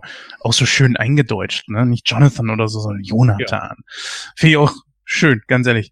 Äh, der riecht ja auch sofort, was los ist. Ja, natürlich, der ist ja nicht doof. Und der ist doch selber so einer so. Das ist einer, der, der macht zwar so irgendwie, keine Ahnung, aber der weiß auch genau, wann sein Stück vom Kuchen an, abfällt. Ne? Ja, das, das sagt ja auch äh, Bud Spencer zu ihm, ja, ähm, ich biete dir, ich weiß gar nicht mehr, bietet er ihn auch Pferde an, ja, ne? Nee, er sagt am Schluss, äh, ja, aber ich will meinen Anteil. Und dann sagt er, sollst du haben, mein Alter. Ach ja, genau, richtig, Ja. das sagt er. Und das ist genau das Ding. So, er ist auch nicht doof. Er ist halt wahrscheinlich eher so der Aasfresser. Aber er, er weiß auch, dass er das ist und das ist kein Problem. Komm mit, ich gebe einen aus. Nur einen? so, das sind die Dialoge, die er halt hat. Und vor allen Dingen der Kleine, oder besser gesagt beide, ne? sowohl der müde Joe als auch Bambino sind ja wirklich treu. Also so, sofern die wirklich im, in einer Schlinge sind, helfen sie sich. Das ist ja in der, in der Kneipenszene auch, weil eigentlich hätte der Kleine ja einfach gehen können, als Trinity da Probleme bekommt. Ja. Die hätten ihm ja wirklich die Hucke vollgehauen. Haben sie ihn umgelegt? Noch nicht, aber wenn du dich nicht beeilst. Äh. Und ich finde, das sind so gerade, wenn die wirklich Brüder spielen oder so, genau das ist das, was diesen Film auch so hoch hält. Das geht im zweiten Teil ein ganz klein bisschen verloren. Da sind sie ja mehr auf der Seite des anderen und helfen einander, auch ja, vielleicht widerwillig, aber es ist nicht mehr ganz so diese Rivalität dazwischen. Und in den kommenden Filmen, ja, auch wenn sie Brüder gespielt haben oder Cousins oder was auch immer, ist das nicht mehr ganz so. Und ich finde einfach, das ist auch was, was vor allen Dingen vom Schauspielerischen, auch vom Witz her, sehr viel mit sich zieht. Natürlich auch die Handlung ein Stück weit trägt. Ich glaube, aber wenn es wirklich drauf ankommt, dann helfen sie einander und würden den anderen nie im Stich lassen. Das zeigt halt eben auch Familienbande. Übrigens, der Vater ist ja auch nicht anders. Gut, dann würde ich sagen, äh, kommen wir zur Bewertung des Films. Und ähm, der Julian hat heute so wenig gesagt. Deswegen ja. darf der Julian auch mal anfangen. Das, das hat ja auch einen Grund. Ich kann mich da ja längst nicht so mit identifizieren wie ihr. Ähm, mir fehlt der Nostalgiefaktor. Ich habe dieses Hintergrundwissen natürlich überhaupt nicht. Ich gucke den Film und dann ist gut. Ähm, für mich waren da auch zu viele Längen drin. Ähm, also auch so in, in Szenen eigentlich, in denen was passiert, schaffen die das trotzdem noch Längen reinzubringen. Jetzt nicht ganz so extrem wie jetzt Spiel mir das Lied vom Tod, wo ein Fußschritt fünf Minuten dauert, aber ich fand's schon teilweise ein bisschen anstrengend. Ähm, Und wieder zieht er den Schnitt runter, ich merk's schon. Ja, werde ich tun. Ich habe ja, äh, was war der letzte? Äh, hätte, entschuldige, hätte, zwei bärenstarke Typen haben wir besprochen, ne? Hättest du was dagegen, wenn ich da kurz reingrätsche? Ähm, bei mich würde das mal kurz interessieren. Äh, du bist scheinbar, wenn ich das so höre, ein Fan der der Duo-Filme der späteren Zeit. Ich, äh, das war heute der vierte, den ich überhaupt von denen gesehen habe. Autsch, welche hast du davor gesehen? Äh, das mit dem Buggy, das mit der Insel und dann die beiden mit euch. Fandest du denn, dass sich das da auch so gezogen hat oder von, von hast du das ja, da eben? Ja, schon. Okay. Also ich hätte jetzt einfach mal gedacht, naja, vielleicht empfindet er die Längen, weil die späteren, die auch viel mehr auf Klamauk und so weiter setzen, äh, ich sag mal, andere Szenen haben. Hier hast du ja auch wirklich Dialoge dazwischen, die auch auf die Vergangenheit genauer eingehen, auf die Charaktere auch genauer eingehen und vor allen Dingen auch von beiden mehr schauspielerisches Talent abfordern, als wie die späteren Filme. Naja, wo, wo, wo hat denn zwei wie Pech und Schwefel, was denn zwei wie Pech und Schwefel Längen? Da passiert doch in jeder Szene was. Ja, nee, er hat schon in gewisser Weise recht, äh, wenn man zum Beispiel den Kleinen und Trinity zum Beispiel in diesem äh, Ich rede jetzt nicht über den Film, ne? So mitgekriegt. Ach so, du meinst zwei wie Pech und Schwefel? Ja, ja zwei wie Pech und Schwefel ist, glaube ich, nimmt eine Sonderstellung ein. Der hat ja, aber der meiner, hat, weil, weil Julian von sagte, ja, der hat auch Längen. Also finde ich jetzt überhaupt nicht. Nee, die, da finde ich, nee, da, da pflichte ich dabei. Aber ähm, ich denke einfach mal so, wenn, ich muss jetzt mal anders fragen, wann hast du, mit wie vielen Jahren hast du denn den ersten Bud Spencer und Terence Hill Film gesehen? Vor zwei Jahren. Ja, da spielt natürlich, da fehlt sehr viel Nostalgie natürlich. Ja, ne? ich doch. Obwohl es wird wohl auch nichts mehr in diesem Leben. Also, jetzt, wenn ich mir noch die anderen 200 Filme von denen angucke, ich glaube nicht, dass ich da noch so den großen Zugang finde. Ähm, es tut mir ja auch leid.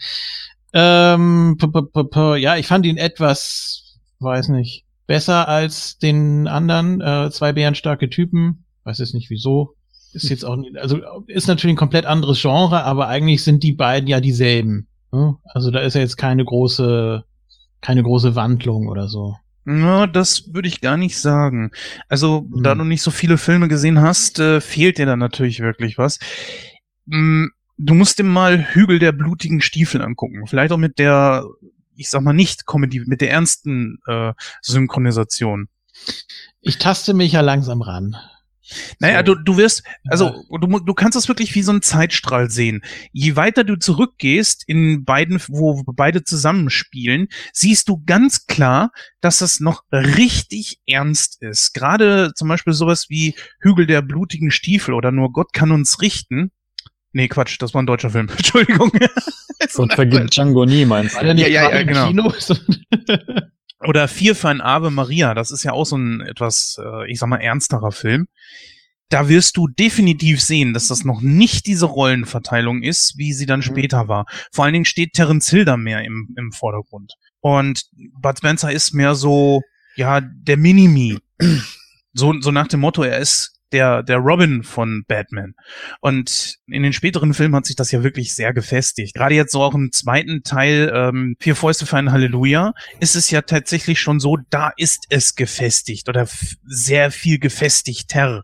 Da ist auch Bud Spencer nicht mehr derjenige, dessen, der mit Schnelligkeit versehen wird, also schnell ziehen kann, sondern er ist einfach derjenige, der einfach richtig hart und heftig draufhauen kann. Und davor haben auch alle Angst. Da haben sie das auch wirklich klischee-mäßig dann auch verteilt.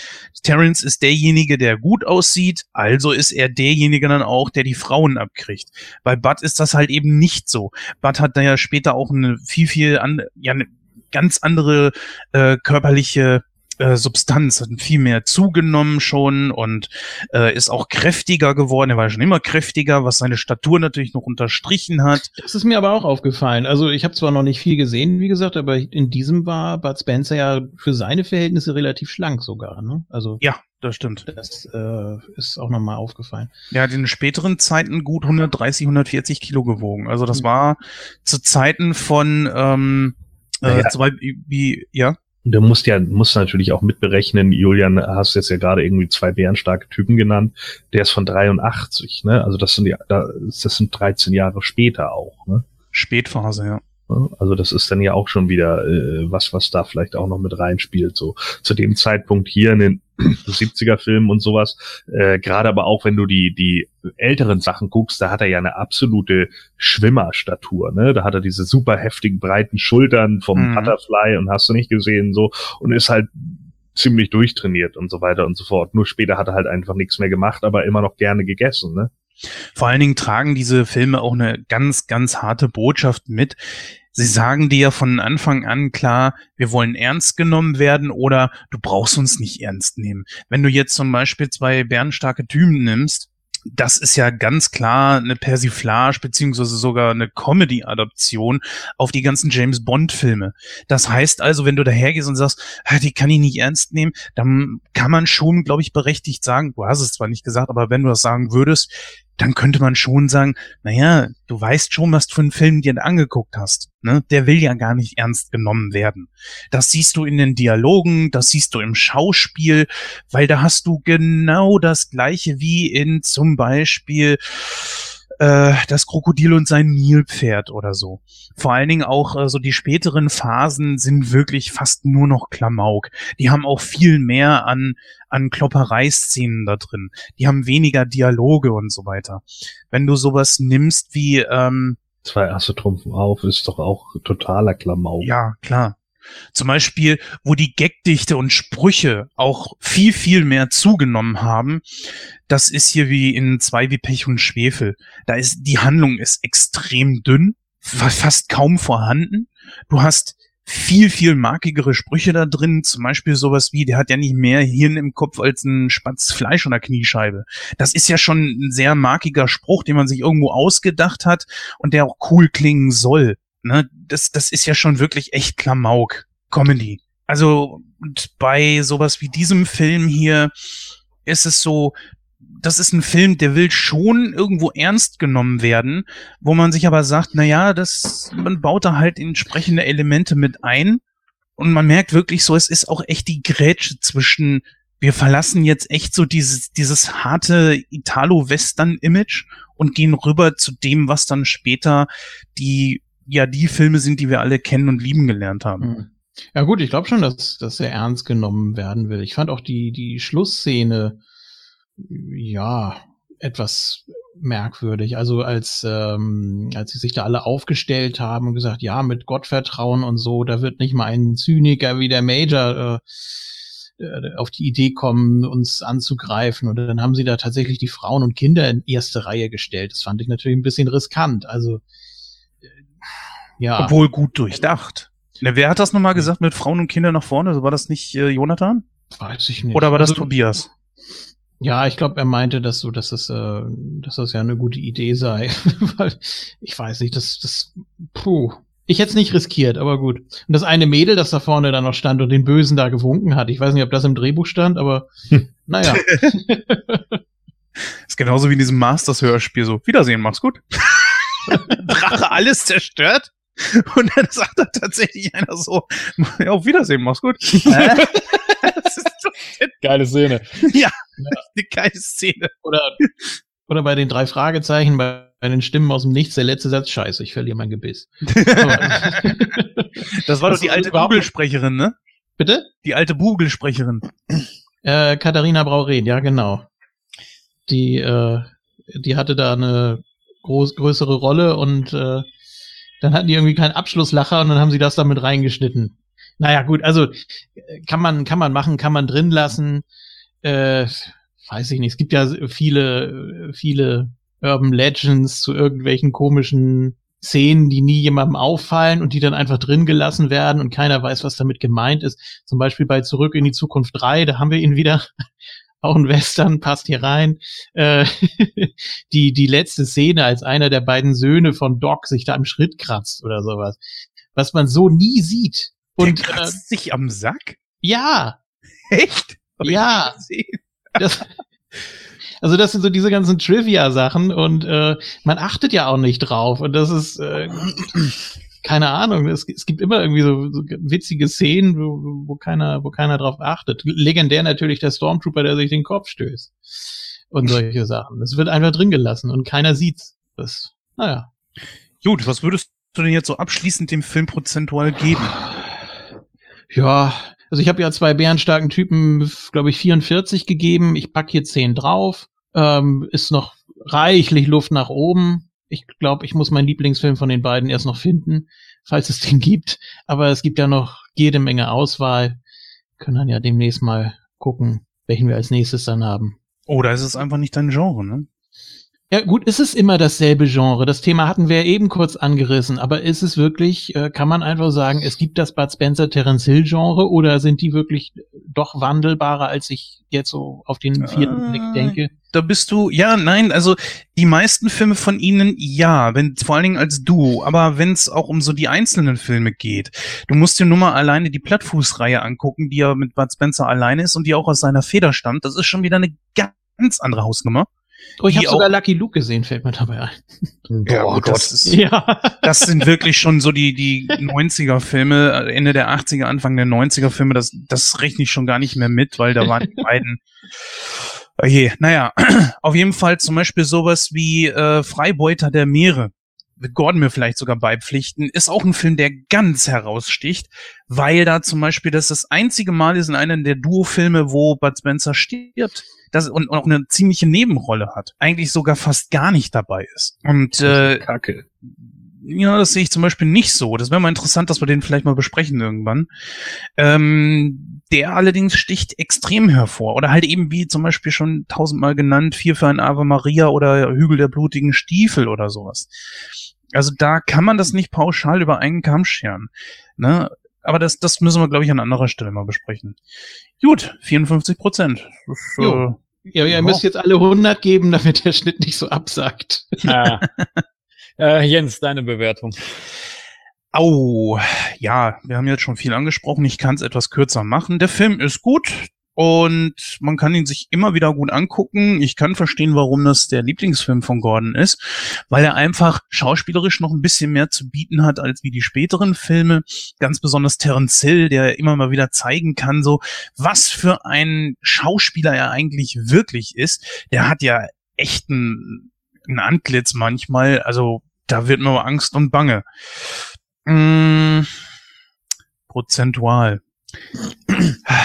Er ist kurzlebig genug, die Story ist nicht zu dünn, sie bietet genügend, dass man sich da entlanghangeln kann. Sie hat teilweise echt gute Dialoge, also die Handlung. Mm, schauspielerisch, ja, die Gegner bleiben natürlich wie immer ein bisschen blass, da hätte man mehr machen können. Man lässt zu viel auf Seiten der Siedler. Aber das kennen wir aus den Filmen ja schon. Äh, 82 Prozent. Ja, ich glaube, das kann man ruhig geben. Wobei der nächste Film allerdings dann schon mehr kriegen würde. Darf ich kurz fragen, wo der ansetzt? Äh, auch da, wo die einfach die Siedlung verlassen oder äh, irgendwo ganz anders? Ist dann Ganz anders. okay. Weil ich dachte, irgendwie muss man die Situation nochmal auflösen. Ne? Die drei Kumpels äh, reiten da voran, dann kommt der echte Sheriff und dann äh, dann Terence Hill nochmal hinterher. Aber ich, Im zweiten wird auch eigentlich nicht wirklich Bezug auf den ersten genommen. Also Oh, da- doch, doch. Der Vater sagt im, er, im zweiten tatsächlich so. Schließlich hat dieser Vollidiot dafür gesorgt, dass die ganze geklaute Vieh, Viehherde äh, keinen Cent eingebracht hat. Das ist genau die Handlung vom ersten Teil. Ja, wobei das auch wieder die Frage ist, ob er sich wirklich darauf bezieht oder auf irgendeinen anderen Deal, den Das sie versucht sein, haben. Also das, das weiß man ja nun nicht. Äh, das, das ist eben genau der Punkt. Ähm, der, natürlich kann man das sagen, aber er hat keinen wirklich direkten Bezug. Es wird nicht nochmal darauf eingegangen. Frankie und Timmy gibt es nicht mehr. Äh, der, der, der auf den Sheriff wird nicht eingegangen. Also das, das fällt halt alles komplett raus. Mhm. Trinity wird nicht mehr wirklich gesagt. Der Kleine. Vor allen Dingen, das wird ja auch in den ersten paar Minuten schon abgewatscht und du nennst mich nicht mehr Kleiner. Ja. Ne, das, man kann die beiden alleine sehen, man kann es aber auch lassen. Also, je nachdem, wie man möchte. Ja. Trotzdem beides gute Filme. Also von meiner Seite aus 82 Prozent. Gordon, deine Meinung? Ja, äh, wie gesagt, einer der Filme, die ich echt mit am häufigsten gesehen habe, glaube ich, auch während meiner Kindheit. Äh, deswegen spielt natürlich bei mir auch eindeutig der Nostalgiebonus damit rein. Ähm, äh, ich finde den Soundtrack immer noch großartig, also den, den habe ich immer wieder im Kopf. So, ich finde den, den, den Soundtrack auch echt gut von dem Film. Wie gesagt, ich kann ihn äh, zu großen Teilen mitsprechen und zwar komplett. Ähm, macht mir immer wieder Spaß, kann ich auch immer wieder gucken. Bleib, bin auch eine Zeit lang hängen geblieben, wenn er mal im Fernsehen lief. Jetzt gucke ich ja kein Fernsehen mehr, deswegen kann ich nicht mehr hängen bleiben. Ähm, aber äh, ja, also wenn ich ihn jetzt so realistisch bewerten würde, wäre er wahrscheinlich irgendwo so bei 80 bis 85 Prozent von meiner Warte aus. Aber weil Julian es gerade gesagt hat und weil ich den Nostalgiebonus habe, kriegt er von mir die vollen 100. Sehr gut. der perfekte Ja, Film, okay.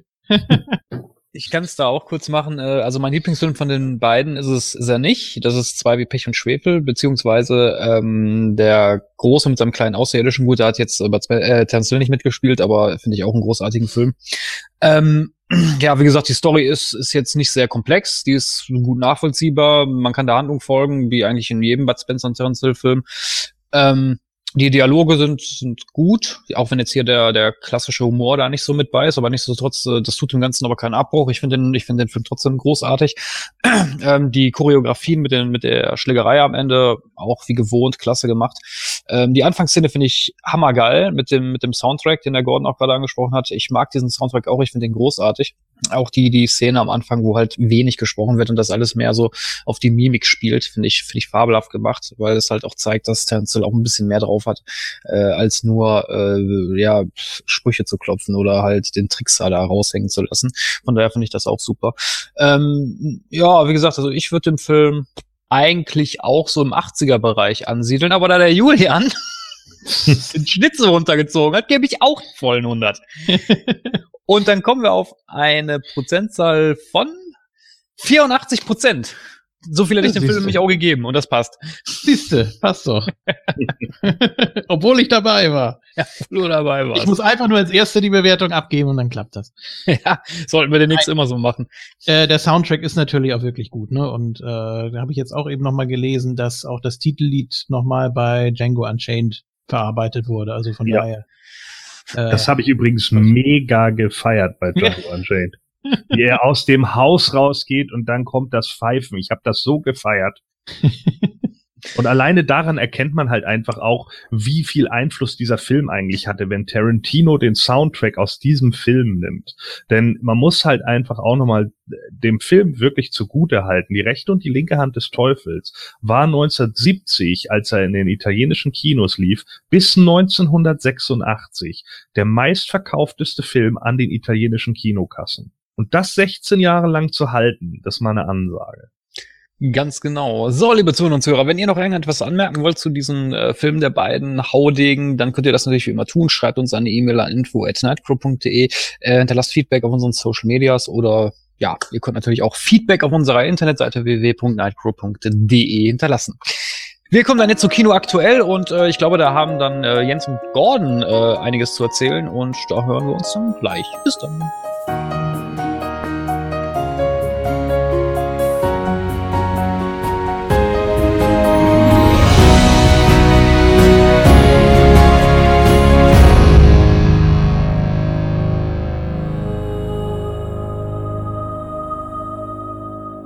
So, liebe Hörer, wir haben spontan noch ein Kino aktuell mit reingenommen. Und während der gute Christoph äh, abwesend ist, haben wir uns gesagt, äh, machen wir jetzt eben schnell noch ein Kino aktuell, denn es sind ein paar Sachen passiert. Zum einen war der Gordon endlich in Black Panther. Wir haben es ja bereits schon am Anfang angesprochen. Jetzt ist der Film endlich dort angelaufen und er kann ein bisschen was zu sagen ja, wir haben natürlich angekündigt, wir werden diesen Film noch entsprechend rezensieren, aber das ist eine Kurzrezension und äh, deswegen denke ich, geht das okay.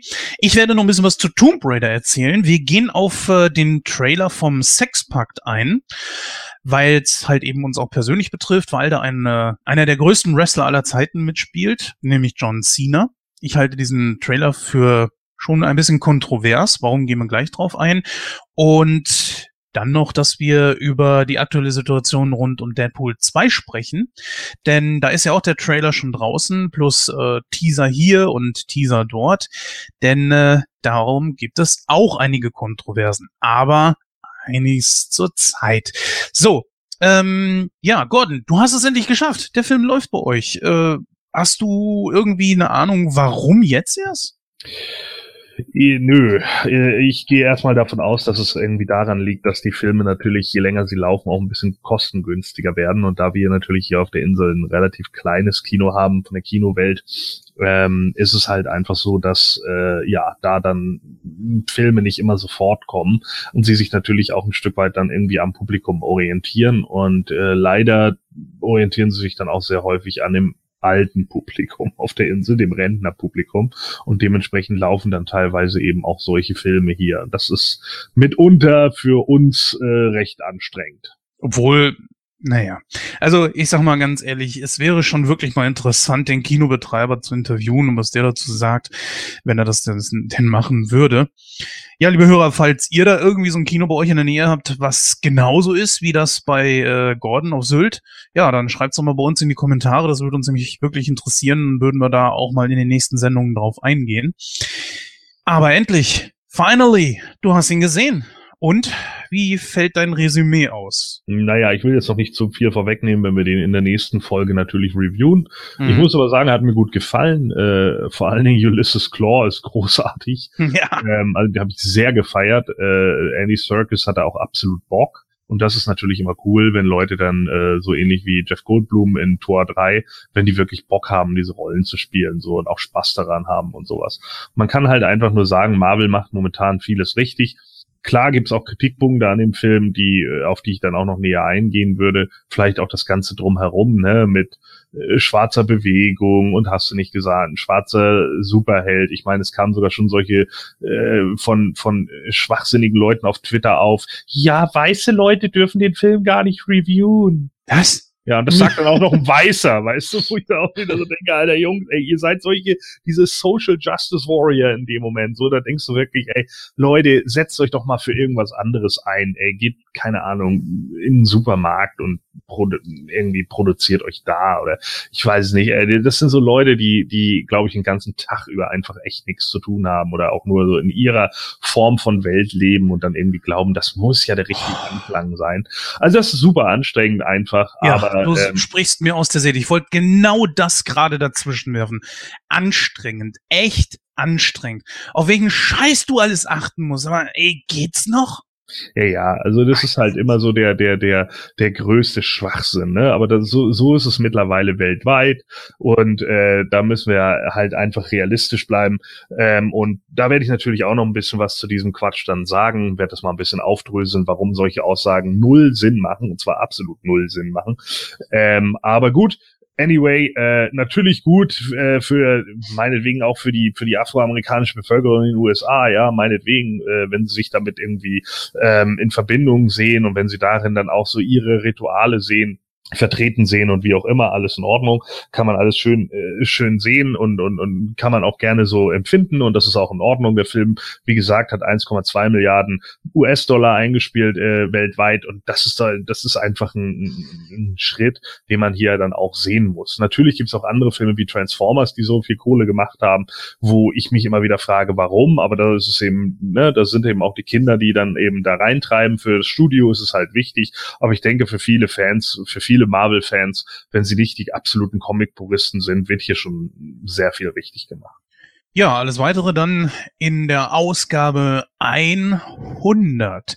Ja, liebe Hörer, lasst das mal auf der Zunge zergehen. Diese schöne, glatte Zahl 100. Klar, das ist natürlich noch nicht die 500 wie beim Moon Talk, aber äh, trotzdem. Also ich glaube, man, man kann, man kann da echt schon stolz drauf sein. Und das, das sind wir auch, glaube ich auch.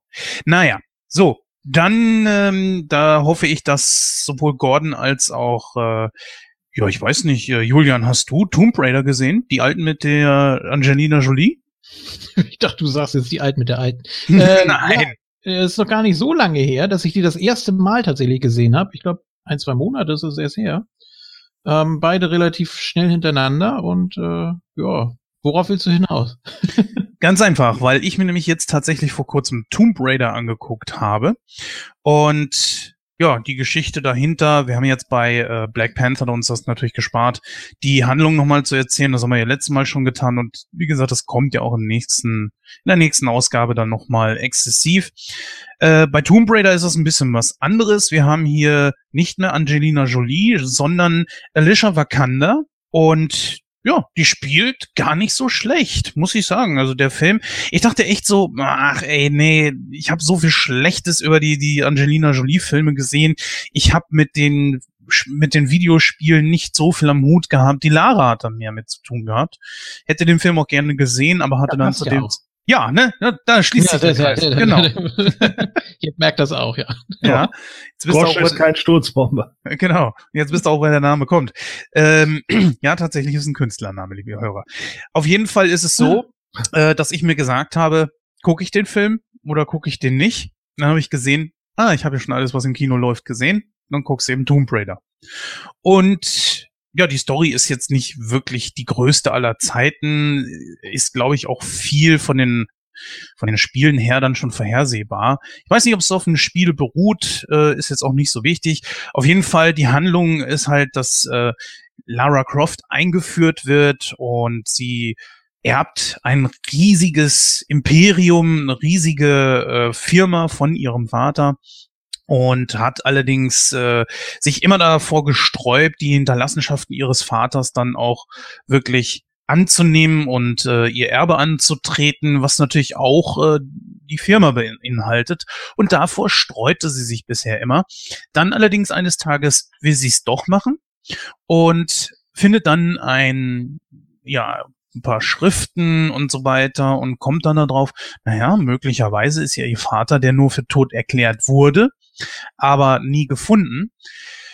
Vielleicht lebt er ja noch. Und das Ganze führt sie dann auf eine in, ich glaube, Japan oder China, ich weiß nicht genau, äh, eine recht einsam gelegene Insel, von der es so von an und für sich kein Entkommen gibt.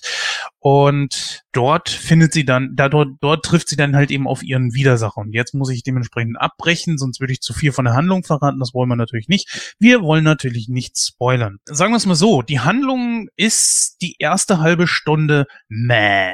Aber dann wird sie erstaunlich besser. Also ich muss wirklich fair bleiben.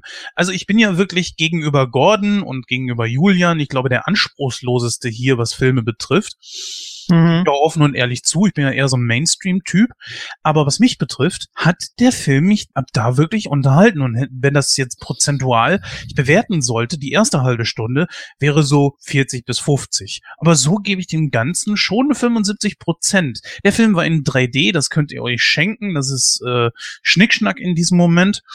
Ähm, er hat auch einige Wendungen, einige Plot-Twists, wo ich sagen würde, okay, man könnte das voraussehen, muss es aber nicht. Und die schauspielerische Leistung der Leute ist auch ziemlich gut. Und auch Alicia Vikander spielt sich dann Wolf. Das muss man auch schon mal sagen. Ich gestehe, ich finde, sie ist nicht die größte und beste Schauspielerin vor dem Herrn. Das will ich jetzt auch nicht sagen. Und als Lara Croft ist sie mir einfach auch ein bisschen zu jung. Jetzt habe ich auch schon so Sachen gelesen wie, ja, aber sie kann die ja gar nicht spielen. Guck doch mal, die hat doch viel zu kleine Hupen. Ach Leute, ernsthaft. Ja, ist richtig. Auch Lara Croft ist, äh, spielt natürlich so auch in diesen ganzen 90er Vibe da rein von wegen äh, Pamela Anderson und so weiter. Und ja, vielleicht mag sein, dass dass äh, Lara Croft unbedingt ein D-Körbchen braucht oder sogar ein E-Körbchen, meinetwegen. Ich brauchte das nicht. Für mich war das okay. Hm? Nee, aber die von Angelina Jolie, die waren ja auch nicht eckig. Da war ich auch enttäuscht. Mm. Nein, aber sie hat, man muss schon sagen, Angelina Jolie hat im Gegensatz zu Alicia Vikander schon größere Brüste und passte eher so, was das betrifft, auf die Rolle. Aha. Nee, Ja. trotzdem hat die keinen D-Korb. Nein, das nicht. Aber Alicia Vikander hat nun mal nicht die riesen Mördermöpse. Ja, das Ich hat neue Tomb Raider ja auch nicht mehr. Das hat sich ja über die Jahre hinweg auch immer weiter ins Realistische gewandelt. Ne? Ja, aber das ist genau das, worauf halt eben diese Kritik dann zum Beispiel auch anspielte. Wo ich mir halt eben wirklich sagte, naja, kommt, also das macht doch den Film jetzt nicht wirklich aus. Es geht hier darum, Was? Mars, aber es geht einfach darum, dass man hier eine vernünftige Story abliefert und die ist okay. Die ist echt okay. Das ist ein Film, wo ich sagen würde, ja, da, wenn der Preis stimmt und nicht unbedingt 3D-Zwang, kann man sich den auch gerne mal im Kino angucken. Auch wenn die erste halbe Stunde recht zäh ist. Aber die Action stimmt, der Bösewicht ist natürlich ein bisschen blass, das muss ich schon gestehen. Aber er hat halt eben Wendungen drin, wenn man die Filme, also die Spiele nicht kennt. Ich kann es natürlich nicht miteinander vergleichen, ob das irgendwo aus den Spielen herausgenommen ist. Dann wiederum kann man schon sagen, okay, damit hätte ich jetzt nicht gerechnet. Ich würde mal sagen, so 75 Prozent kann man dem Film auf jeden Fall geben. Ja, ich weiß nicht, ihr beide sagtet ja, ihr habt die Originalfilme gesehen äh, mit der guten, tollen Schauspielerin dabei. Was ist euer Fazit dabei? Versprecht ihr euch von dem neuen irgendwie mehr? Ich habe ja die alten nicht gesehen. Ach so. Mich interessiert der neue Scheiß, also von daher. Aber ähm, vielleicht sagt ihr das ja vielleicht ein bisschen mehr zu. Ich bin in diesen Film reingegangen aufgrund der Empfehlung eines unserer ehemaligen äh, Gäste, nämlich, nämlich des Christoph aus Österreich, der gesagt hat, der ist gut. Und da dachte ich mir, ich habe nämlich genauso gedacht wie du. Dann habe ich mich dran erinnert, wo ich da stand und dachte mir, ich habe schon alles gesehen. Naja gut, Tomb Raider und da habe ich mich an die Empfehlung da erinnert und dachte mir, na gut, okay, gib's ihm mal eine Chance. Ja, und ich wurde nicht wirklich enttäuscht. Ich kann ja mal meinen geschichtlichen Ablauf zu Tomb Raider wiedergeben. Irgendwann 95, 96 habe ich das Spiel gespielt. Ähm, damals hatte ich auch noch die englische Variante, ähm, weil ich so einen PlayStation 1 Umbau hatte. Ja, PlayStation 1, ihr kleinen Kinder da draußen. Kennt ihr nicht mehr. So, und äh, da, äh, den habe ich gezockt und dann habe ich den durchgespielt und dann habe ich irgendwann den zweiten Teil gespielt, wo man am Ende irgendwie gegen einen komischen Drachen oder was da kämpft. Äh, und den habe ich auch durchgespielt. Und während ich den zweiten gerade durchgespielt hatte, war der dritte schon draußen. Und da habe ich gesagt, jetzt wird's lächerlich. So, das ist ja super albern. Und ich habe nun wahrlich nicht so lange dafür gebraucht. Also das äh, war schon irgendwie strange und ziemlich schnell hintereinander dann geschossen. Dann kam auch der vierte in relativ kurzem Abstand danach. Und da habe ich dann schon gedacht, boah, jetzt drehen sie aber komplett durch. Weißt du, jetzt geht's nur noch wieder darum, irgendwie, ja, Lara Croft, Sexsymbol und hast du nicht gesehen. Und dann war sie irgendwie bei den Ärzten ein Schwein namens Männer im Video und äh, ist irgendwie für französische Autowerbung Modell gewesen und bla bla bla. Das, Tomb Raider wurde halt ein Mega-Hype, äh, deshalb, weil du plötzlich die starke Powerfrau als Hauptcharakter hattest. Äh, letzten Endes natürlich, aber trotzdem natürlich sexy, ne? Klar, weil Archäologin und so. Und äh, dann irgendwann, mh, ja, keine Ahnung, ist nicht so gewesen, dass man nicht schon mal vorher irgendwie Frauen als Hauptcharakter hatte, aber sie hat halt den, den Bruch geschafft, vielleicht weil sie gerade eins der äh, 3D-Models war oder wie auch immer. So, und dann kam irgendwann der Angelina Jolie-Film. Und ich habe den damals geguckt und habe echt gedacht, boah, ist der schlecht. Weil, äh, ja, ich meine, Videospielverfilmung ist sowieso eine Sache. Ne? Es, es gibt ja immer diese Leute, die dann meinen, ja, wenn alles so wäre wie im Spiel, dann wäre es total super. Aha, äh, wie soll denn Street Fighter 2 Film aussehen? Ryu steigt ins Flugzeug, fliegt nach Brasilien, verprügelt ein Monster, fliegt nach Japan, verprügelt ein Sumo, fliegt in die USA, slammt einen Flugzeugträger auf geil und fliegt dann weiter nach Thailand, um gegen Sagat zu kämpfen. Das ist der Film oder was? Also das haut nicht so ganz hin. Ne? Ein bisschen Story muss schon drumherum sein. Trotz alledem will ich nicht so eine Kacke sehen wie The Legend of Shan Li oder den Street Fighter Film mit Jean-Claude Van Damme. Die sind halt trotzdem scheiße. Ein Film, äh, von auch eine Videospielverfilmung, muss halt in sich stimmig sein und funktionieren. Und das klappt bei diesen meisten Filmen einfach nicht. Mortal Kombat war ganz okay als Videospielverfilmung, aber ansonsten sind die meisten eigentlich ziemlicher Mist. Wie, du willst sagen, Super Mario war scheiße? Nee, der war ein Meisterwerk. So, äh, da reicht nicht, der war scheiße. Und ähm, das ist halt genau das Ding. Also das schaffen halt unglaublich wenige äh, aus Videospielen irgendwie was Brauchbares rauszuholen. Resident Evil kann man sich angucken, aber all die Leute, die natürlich den Hype des Spiels hinter sich haben, finden die Filme halt zum Kotzen. Was ich auch verstehen kann, die Filme sind halt auch so bla. Der Silent Hill Film hat ein paar ganz geile Szenen, weil er echt gruselige Sachen hat, aber so ein paar Elemente sind halt schon wieder sehr arg ans Game angelehnt und, und machen den Film halt irgendwie merkwürdig, genauso wie mit Doom mit The Rock, äh, wo er dann plötzlich aus Ego-Perspektive dann so irgendwie äh, dann rumläuft. Naja, und bei Tomb Raider ist es eben auch so, ist so viel Blödsinn irgendwie dabei. Das ist halt einfach ein Trash-Fest an äh, Special Effects, den kann man irgendwie gucken, aber man denkt sich danach, also ich, ich muss auch sagen, ich habe ihn ewig nicht mehr gesehen, aber mir ist auch nichts im Gedächtnis geblieben, außer diesem lächerlichen Trainingsroboter, den sie hat, äh, weil der halt einfach so bla ist, der Film. Ja, und ich weiß noch, dass im zweiten Teil Till Schweiger irgendwann dabei war und ich dachte, oh mein Gott. ja, also mhm. es war einfach nur unfassbar dumm und unfassbar schlecht.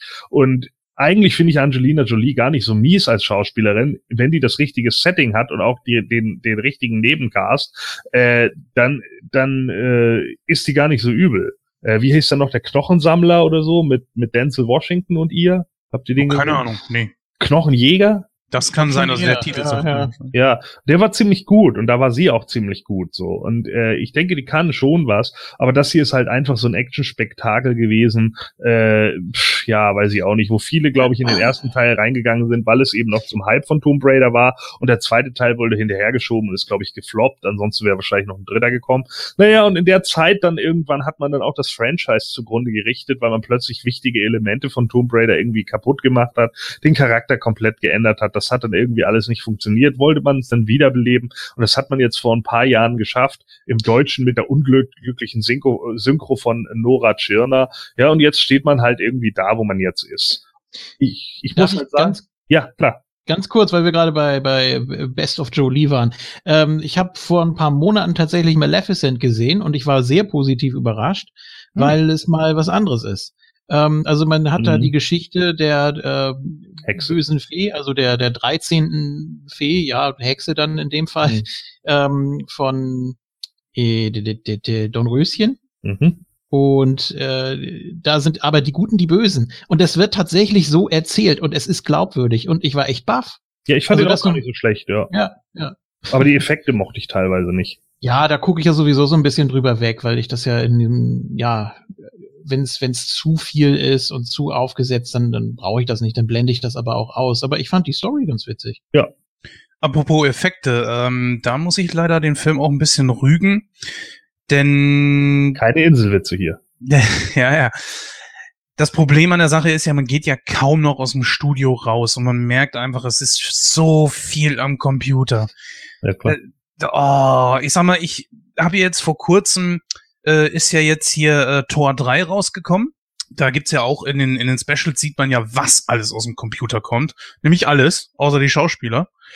Und da würde ich sagen, stört's mich überhaupt nicht, weil es halt eben unrealistische Welten sind und wahrscheinlich so auch sonst nicht realisierbar mit dem Budget, was man da hat. Und äh, wahrscheinlich auch so dann auch kaum machbar. Aber das stört mich dann weniger. Aber wenn das so ist, dass man für so einen Film wie Tomb Raider nicht mal eben in den Dschungel gehen kann oder so, ach, nee, das ist dann natürlich nicht so schön. Deswegen habe ich da auch ein bisschen was abgezogen. Mhm. Ja, wie gesagt, also den Film kann man ruhig gucken. Ja, wir wollten uns jetzt noch ein bisschen über diese Trailer unterhalten. Habt ihr euch den Sexpakt jetzt mal angesehen, den Trailer zu diesem Film? Äh, nö, wann denn? Ja, dann äh, guck ihn dir noch mal an am besten. Äh, wie heißt der jetzt? Sexpakt? Genau. Oh, Sex wie Sex und dann Pact, oder was? Nee, Sexpakt, Deutsch. Im Original heißt er Blockers. Ja, genau. Bu- Buchstabier, buch, buchstabier mal auf Deutsch. S-E-X Ja. minus P-A-K-T. Pakt. Hier ist gerade vor meinem Fenster ein riesiger Schwimmreifen vorbeigeflogen. Ich dachte, das wäre ein Schlauchboot oder ich habe es gar nicht erkannt, was das ist. Also wenn das jemand gesehen hat in, in, in Hamburg, ich weiß nicht, wie weit der noch fliegt oder wo der herkommt, äh, am 27.03., der soll, sollte sich bitte bei mir melden. Ich weiß nicht, was das ist. Das ist ja krass. Ein UFO. Ja, aber wir können ja vorher schon mal erzählen, worum es in dem Film gehen wird. Also da sind halt eben Eltern, und das ist auch eine ganz simple Story, die einfach äh, Angst um ihre Kinder haben. Und worum es dann natürlich bei uns dreien ganz besonders geht, ist, John Cena spielt in diesem Film mit. Es ist eine ganz normale, dumpfe Komödie einfach. Und ich habe diesen Trailer gesehen und mir gedacht, Alter, ernsthaft, das meinst du wirklich ernst? Ich dachte, er will mich verarschen. Ich sag mal, ich glaube nicht, dass John Cena wirklich ein schlechter Schauspieler ist. Mit Sicherheit kein De Niro. Das wissen wir alle. Da, da wollen wir uns auch nichts vormachen und, und da will ich auch keinem hier irgendwie versuchen, was einzureden oder sowas. Aber ich sag mal ganz ehrlich, das kann er nicht ernst meinen, uns das verkaufen zu wollen. Er ist jetzt bei Bumblebee da mit dabei, dieser Auskopplung aus den Transformers-Filmen, bevor diese ja jetzt bald rebootet werden kann ich auch nur sagen, bin ich sehr froh drum, dass das übrigens passiert.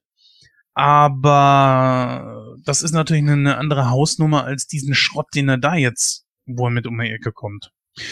Ja, Gordon, wie weit bist du? Hast du durch? Scheinbar nicht. Ähm, das ist aber üblich, dass Cena in letzter Zeit auch Komödien macht. Ja, so Dating Queen, also Trainwreck und dann auch so, ja, wieder, wieder eher Kinderfilme mit Ferdinand, die Synchro da. Also, das ist ja nicht neu. Er, er macht sowas ja scheinbar gerne. Ja, das ist ja auch gar nicht das Problem. Ich meine, er wäre vielleicht im Action-Bereich besser aufgehoben und das würde er mit Sicherheit auch irgendwann machen. Ja, aber, Aber ich sehe ihn halt eben nicht in, wir werden jetzt gleich über den Trailer kurz sprechen. Gordon guckt sich das ja gerade eben an.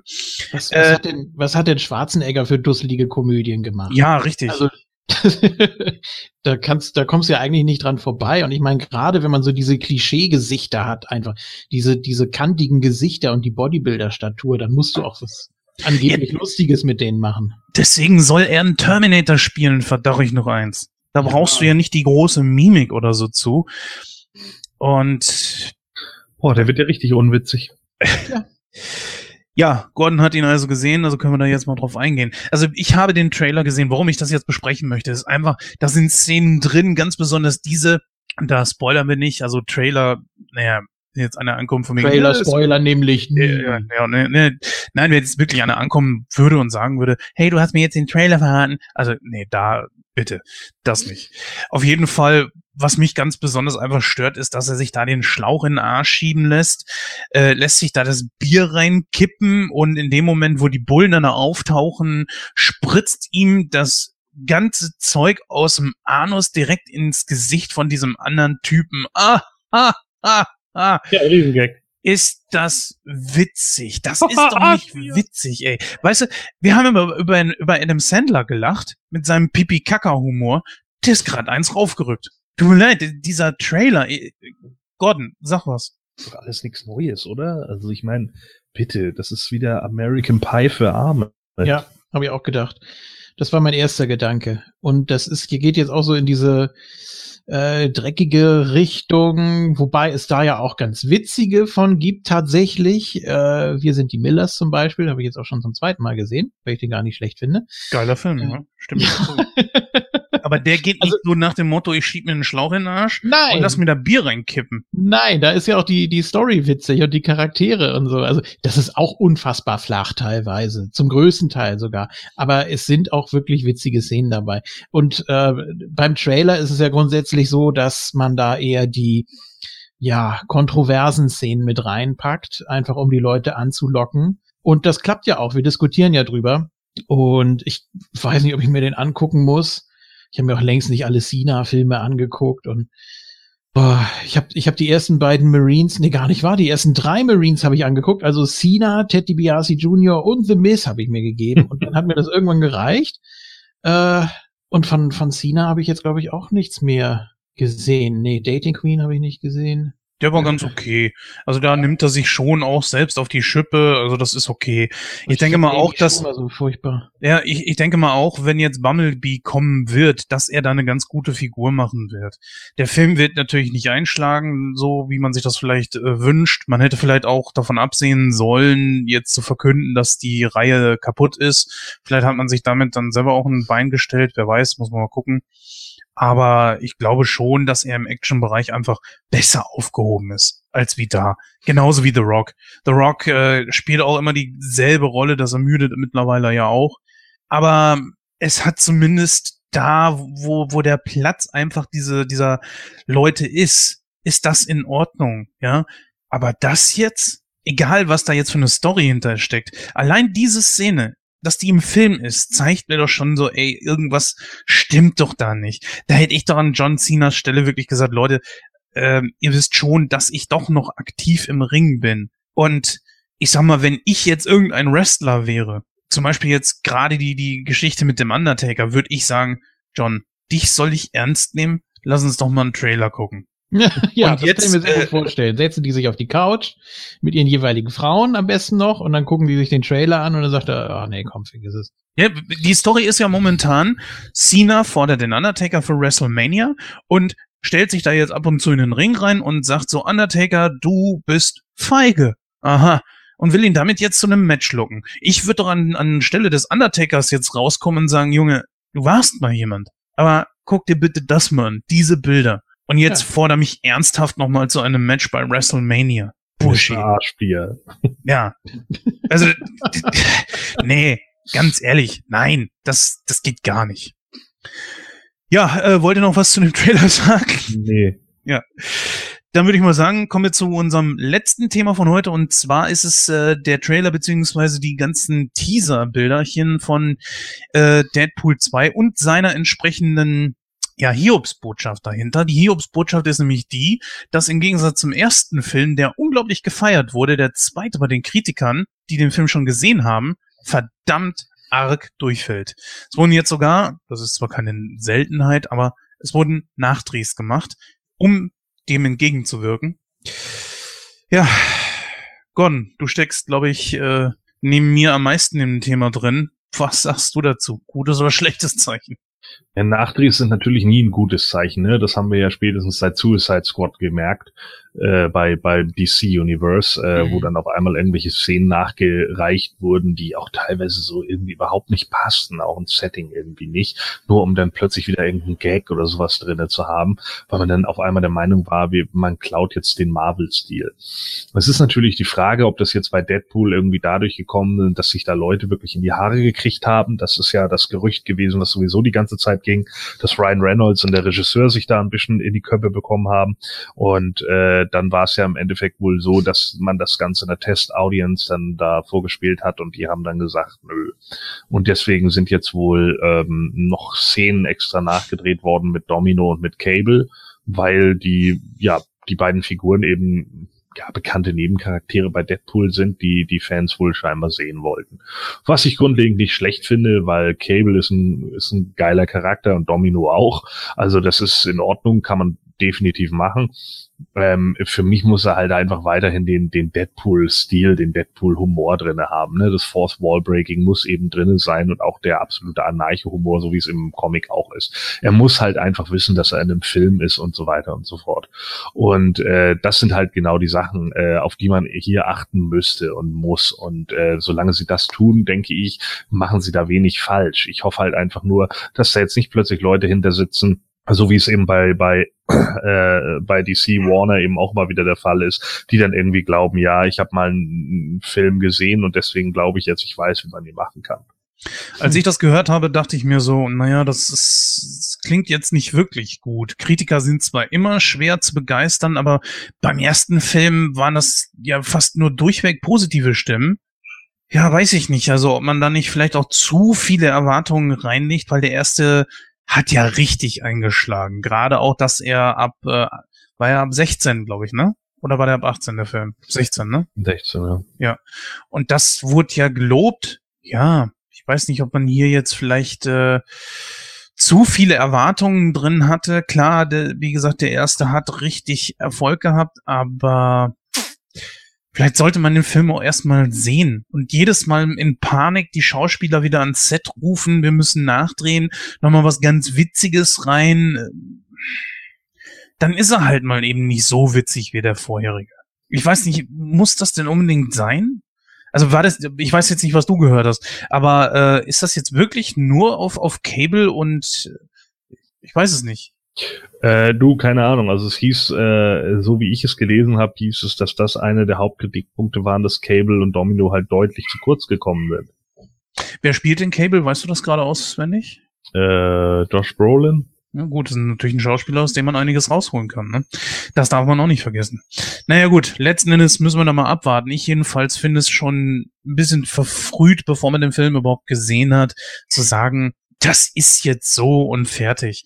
Ich meine, Ryan Reynolds ist nun einmal Fan dieses Charakters und äh, das ist ja genauso auch wie bei, na, wie heißt der neue Batman-Darsteller? Ben Affleck. Ben Affleck, genau, danke. Äh, der ebenfalls natürlich Batman-Fan ist und diese Leute wissen dann ja auch eher, was mit diesen Charakteren anzufangen, als die Geldgeber dahinter, die eigentlich nur die Dollarzeichen in den Augen haben und sich dann immer wieder einmischen, weil sie glauben zu wissen, was an den Filmen dann so und so sein muss. Und das ist im, äh, im DC-Universum ja ein ziemlich großes Problem. Wir dürfen ja auch nicht vergessen, bei den X-Men-Filmen haben wir nicht einen wirklichen Fehlschlag dazwischen gab weniger erfolgreiche, ist klar, aber trotzdem. Ja. ja, also ich meine, äh, dass es natürlich immer wieder Leute gibt, die ihre im Endeffekt Online-Reviews schon geschrieben haben, bevor sie überhaupt die Filme gesehen haben, das ist ja nun auch nichts Neues. Ne? Also da, da gibt's dann auch zu Leute zur Genüge und wer meckern will, der findet auch einen Grund. Ich werde mich deswegen trotzdem nicht davon abbringen lassen, den Film zu gucken. Ich werde ihn auf jeden Fall sehen wollen, weil ich den ersten halt gesehen habe und den sehr gut fand und auch lustig fand und ähm, da, äh, wenn, der zweite nichts ist, dann ist es eben so, das kann man da nicht ändern. Jetzt ist er ja sowieso wieder bei Marvel untergekommen. Das heißt also, äh, dass man dann da auch wieder noch auf eine ganz andere Schiene gehen könnte, wenn man es denn wollen würde, weil das dann ja auch wieder in einer ganz anderen Hand liegt. Und wenn Kevin Feige da so seine Hand drauf hat, dann läuft das normalerweise auch recht gut. Also da muss man eben mal gucken. Übrigens fällt mir da gerade ein, dass ich noch auf äh, Amazon Prime gerade noch einen Film geguckt habe. Hm. Welchen? Und zwar Gone Girl von 2014. Fiel mir jetzt ein, weil du Ben Affleck erwähnt hattest. Äh, ist mit Ben Affleck und äh, Rosamund Pike. Habt ihr den gesehen? Nee. Nee. Den kann ich empfehlen, der ist eigentlich ganz witzig. Also es, es geht um ein Ehepaar, äh, also um ja zwei Leute, die sich kennenlernen. Gleich im ersten Moment klickt es, teilweise ein bisschen schon ja fast unrealistisch der Dialog, den sie da führen miteinander, ähm, verlieben sich dann ineinander irgendwie und äh, es geht halt weiter und sie führen dann eine Ehe und äh, ja, sie verschwindet dann irgendwann auf einmal und er ist eigentlich also erst in der erst die Ehe wird halt langsam unglücklicher und dann auf einmal verschwindet sie und er weiß nicht, wo sie ist und äh, gibt das dann der Polizei an, ist aber auch nicht so richtig unglücklich darüber, dass sie weg ist. Und irgendwann vermuten dann die Cops, dass er sie getötet hat. Hm. Geht zweieinhalb Stunden, also recht lang. War aber ganz okay. Kann man mal gucken. Nee, also das Neueste, wo ich jetzt eingestiegen bin, da kann nämlich auch der Julian ein bisschen was zu sagen und ich glaube, das wird äh, in einer der nächsten Nightcrawler-Serien mit Sicherheit verwurstet werden.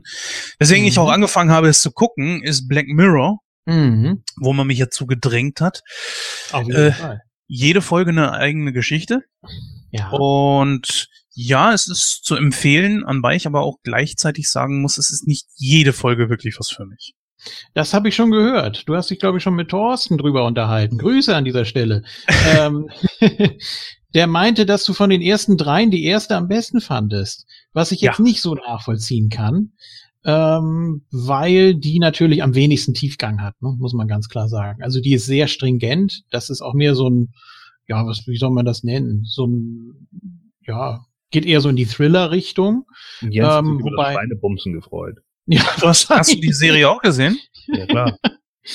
Und zwei und drei, also äh, 15 Million Merits und äh, die dritte Folge mit diesem Aufzeichnungs- System im Kopf, ähm, was ja sehr an Final Cut mit Robin Williams angelegt ist, Mhm. ähm, die sind doch um einiges ja moralisch Kritischer. anspruchsvoller, ja, würde ich schon das sagen. Problem, Also finde ich, das Problem an der ersten Folge ist in meinen Augen ganz einfach, dass gerade da, wo es eigentlich interessant wird, hört er auf, hört sie auf. Das haben aber alle Folgen eigentlich. Fast. Nee, finde ich nicht. Also ähm, äh, ähm, äh, die die zweite hat ja genau das, dass er jetzt in dem äh, hier den der Kaluja, den wir ja gerade in Get Out mit hatten, äh, dass Mhm. er in dem System liegt. Aber ich fand gerade da, wo es interessant wird mit dem Außenminister und seiner Frau, äh, da ist es vorbei.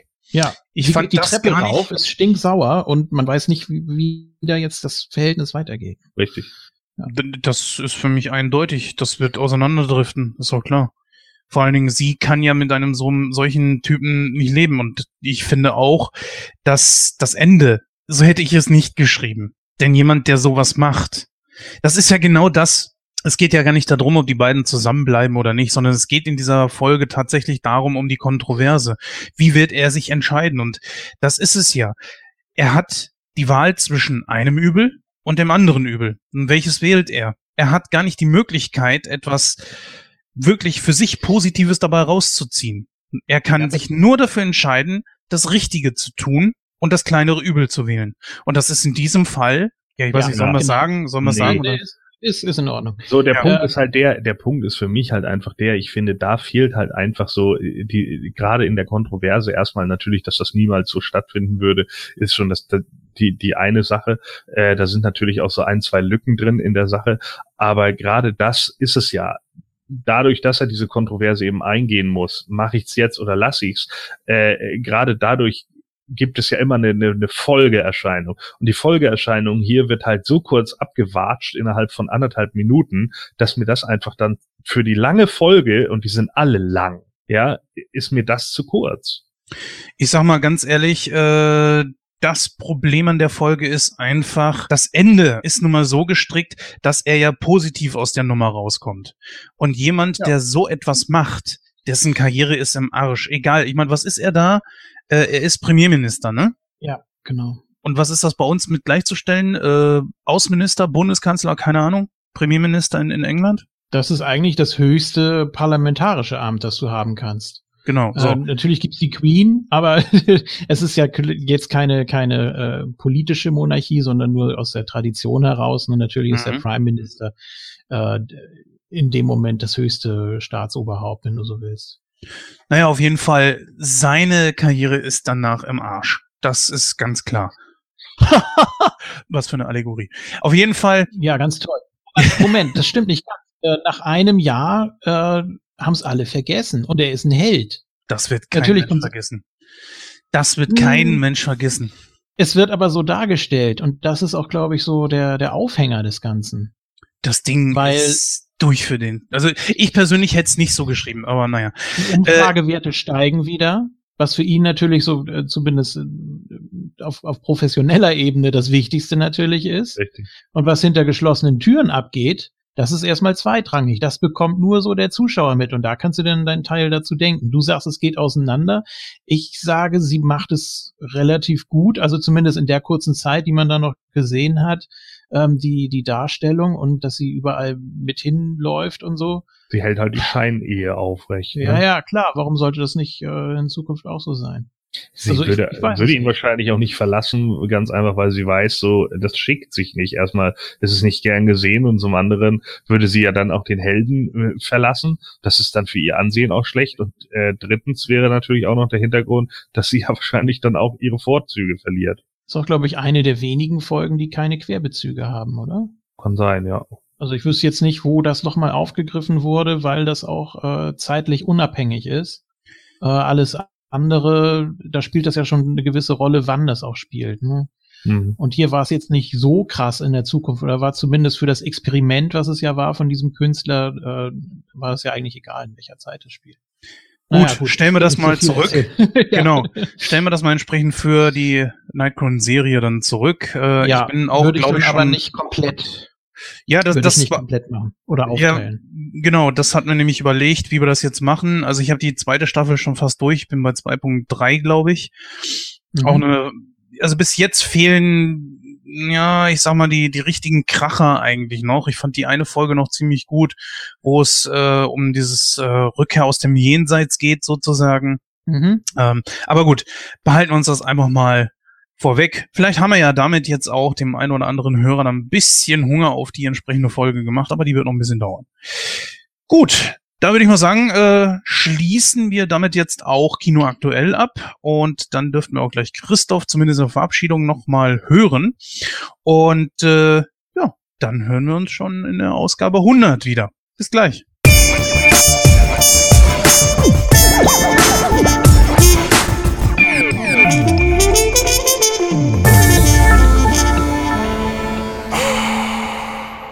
Ja, liebe Zuhörer und Zuhörer, das war die 99. Ausgabe von Nightcrow, stand diesmal ganz im Zeichen von Bud Spencer und Terence Hill. Ähm, an dieser Stelle wünsche ich wie immer einen guten Tag, einen guten Abend oder eine gute Nacht, je nachdem, wann ihr diesen Podcast hört. Und dann hören wir uns wieder in Ausgabe 100. Bis dann. Ja, oh, ich sage natürlich Tschüss, bis dann und ich, ich freue mich ein Loch ins Knie. 100 und Ausgaben, 100 und Ausgaben. Martina, wolltest du gerade sagen. Ja, ja, genau. ne? So ein Witz von Anfang. Nee, die Sache ist ja halt eben die, äh, ein kleiner Fun-Fact nebenbei. Ich habe damals tatsächlich schon mit dem positiven äh, Aspekt dahinter, dass wir tatsächlich diese Nummer auch erreichen, immer eine Null vor jeder Ausgabe gesetzt. Das heißt also jetzt bei der Ausgabe 99 haben wir zum Beispiel 099. Und äh, dann kommt das jetzt bald endlich, dass diese Null davor sich in eine Eins umwandelt. Über vier Jahre hat's gedauert. Jetzt passiert's endlich Ja. und das Jetzt- jetzt. Jetzt ist es soweit, der Jens ist keine Null mehr, er ist eine Eins. Nee, nee, mich Was machst du doch. bei der 1000 dann? Oh, scheiße. Alles Ja. umändern. Nein, Quatsch. Also das muss man ja auch erst- erstmal erreichen. Apropos 1000, denn genau davon die Hälfte hat natürlich ein anderer Podcast, äh, Podcast. Was ist denn los, Mensch? Äh, Auf der Weide sind wir Pot. Pot und Gras, deswegen Ja, ja. wahrscheinlich. Ne? ja, ja. erreicht. Äh, ja, genau. Und äh, da würde ich sagen, ähm, ich sage jetzt einfach mal Tschüss, bis dann. Und das ist natürlich die perfekte Überleitung, damit er mal wieder Werbung für seinen Podcast macht. Wenn er mich jedes Mal auf die Rolle nimmt, dann mache ich das diesmal hier. Was? Ja, ne, das haben wir ja schon öfter. Auf jeden Fall, liebe Hörer. Wir hören uns dann in Ausgabe 100 zu einem wirklich tollen Programm. Macht's gut. Bis demnächst. Ja, ich freue mich auch sehr auf die 100, muss ich sagen. Tolle Filme dabei und äh, wenn wir dann uns alle nochmal richtig schön entfalten können, können so richtig schön uns da rein nörden, was wir ja natürlich am liebsten tun. Und ja, natürlich hast du recht. Äh, Moon Talk 500 ist draußen, mittlerweile auch die 501. Und äh, das Ganze natürlich zu finden auf moonsalt.de oder auf unserem YouTube-Kanal network.moontalk.net. Einfach mal reinhören, aufteilen, wie ihr mögt. Auch die 18 Stunden der 500 müsst ihr natürlich nicht am Stück hören, das verlangt auch keiner. Ähm, sucht euch das raus, was euch am wichtigsten ist und hört den Rest dann später. Ähm, ja, möglicherweise ist dann auch schon die 502 draußen, je nachdem, wann die 100 erscheint, gehe ich mal von aus. Ähm, das wird dann unsere Preview zu WrestleMania sein. Oh, oh, jawohl. Ja, ganz genau. wird ja am 8. April stattfinden und das wird für mich ein ganz großer Tag, denn wir werden erst ähm, zu Star Wars in Concert gehen, hier in Hamburg. Äh, da wird dann Episode 4 laufen mit Live-Orchester. Ich freue mich wie ein kleines Kind drauf. Es ist unfassbar. Ich zähle die Tage runter. Und äh, danach geht's dann zum Kollegen Chris the Bonds und wir gucken dann natürlich WrestleMania. Also das wird ein langer und sehr schöner Abend und Nacht für mich. Gut, dann würde ich sagen, bis zur 100. Macht's gut. Ich hatte noch so die Idee, weil wir vorhin ja auch kurz diese Genre-Diskussionen hatten. Passt das da überhaupt rein? Vielleicht noch mal so als Meta-Thema. Jetzt habe ich hier einfach, ich überfall euch immer mit sowas, ich weiß. Ähm, aber vielleicht könnte man ja mal so in einem kleinen Exkurs besprechen, Filme, die in kein Genre passen. Das wäre vielleicht, glaube ich, auch noch mal ganz interessant. So, Mhm. das war's jetzt von mir. Bis zu 100. Hat viel Spaß gemacht. Dankeschön und tschüss. Ja, und natürlich nicht die aktuelle Form des Week zu vergessen beim Moon Talk, ne? Natürlich. Ja. Willst du mich hier schon wieder rausschneiden oder was? also wirklich, du. Egal bei welcher Show. Ständig soll ich gescrewt werden. So, äh, ja, dann natürlich äh, tschüss bis dann und ich mach's ganz kurz und knackig. Wenn der Barkeeper der Simpsons nach Israel zieht, ist er dann der Jüde Mo? Oh. Oh, ja, ja. Äh, Jens. Ja, und Out. out.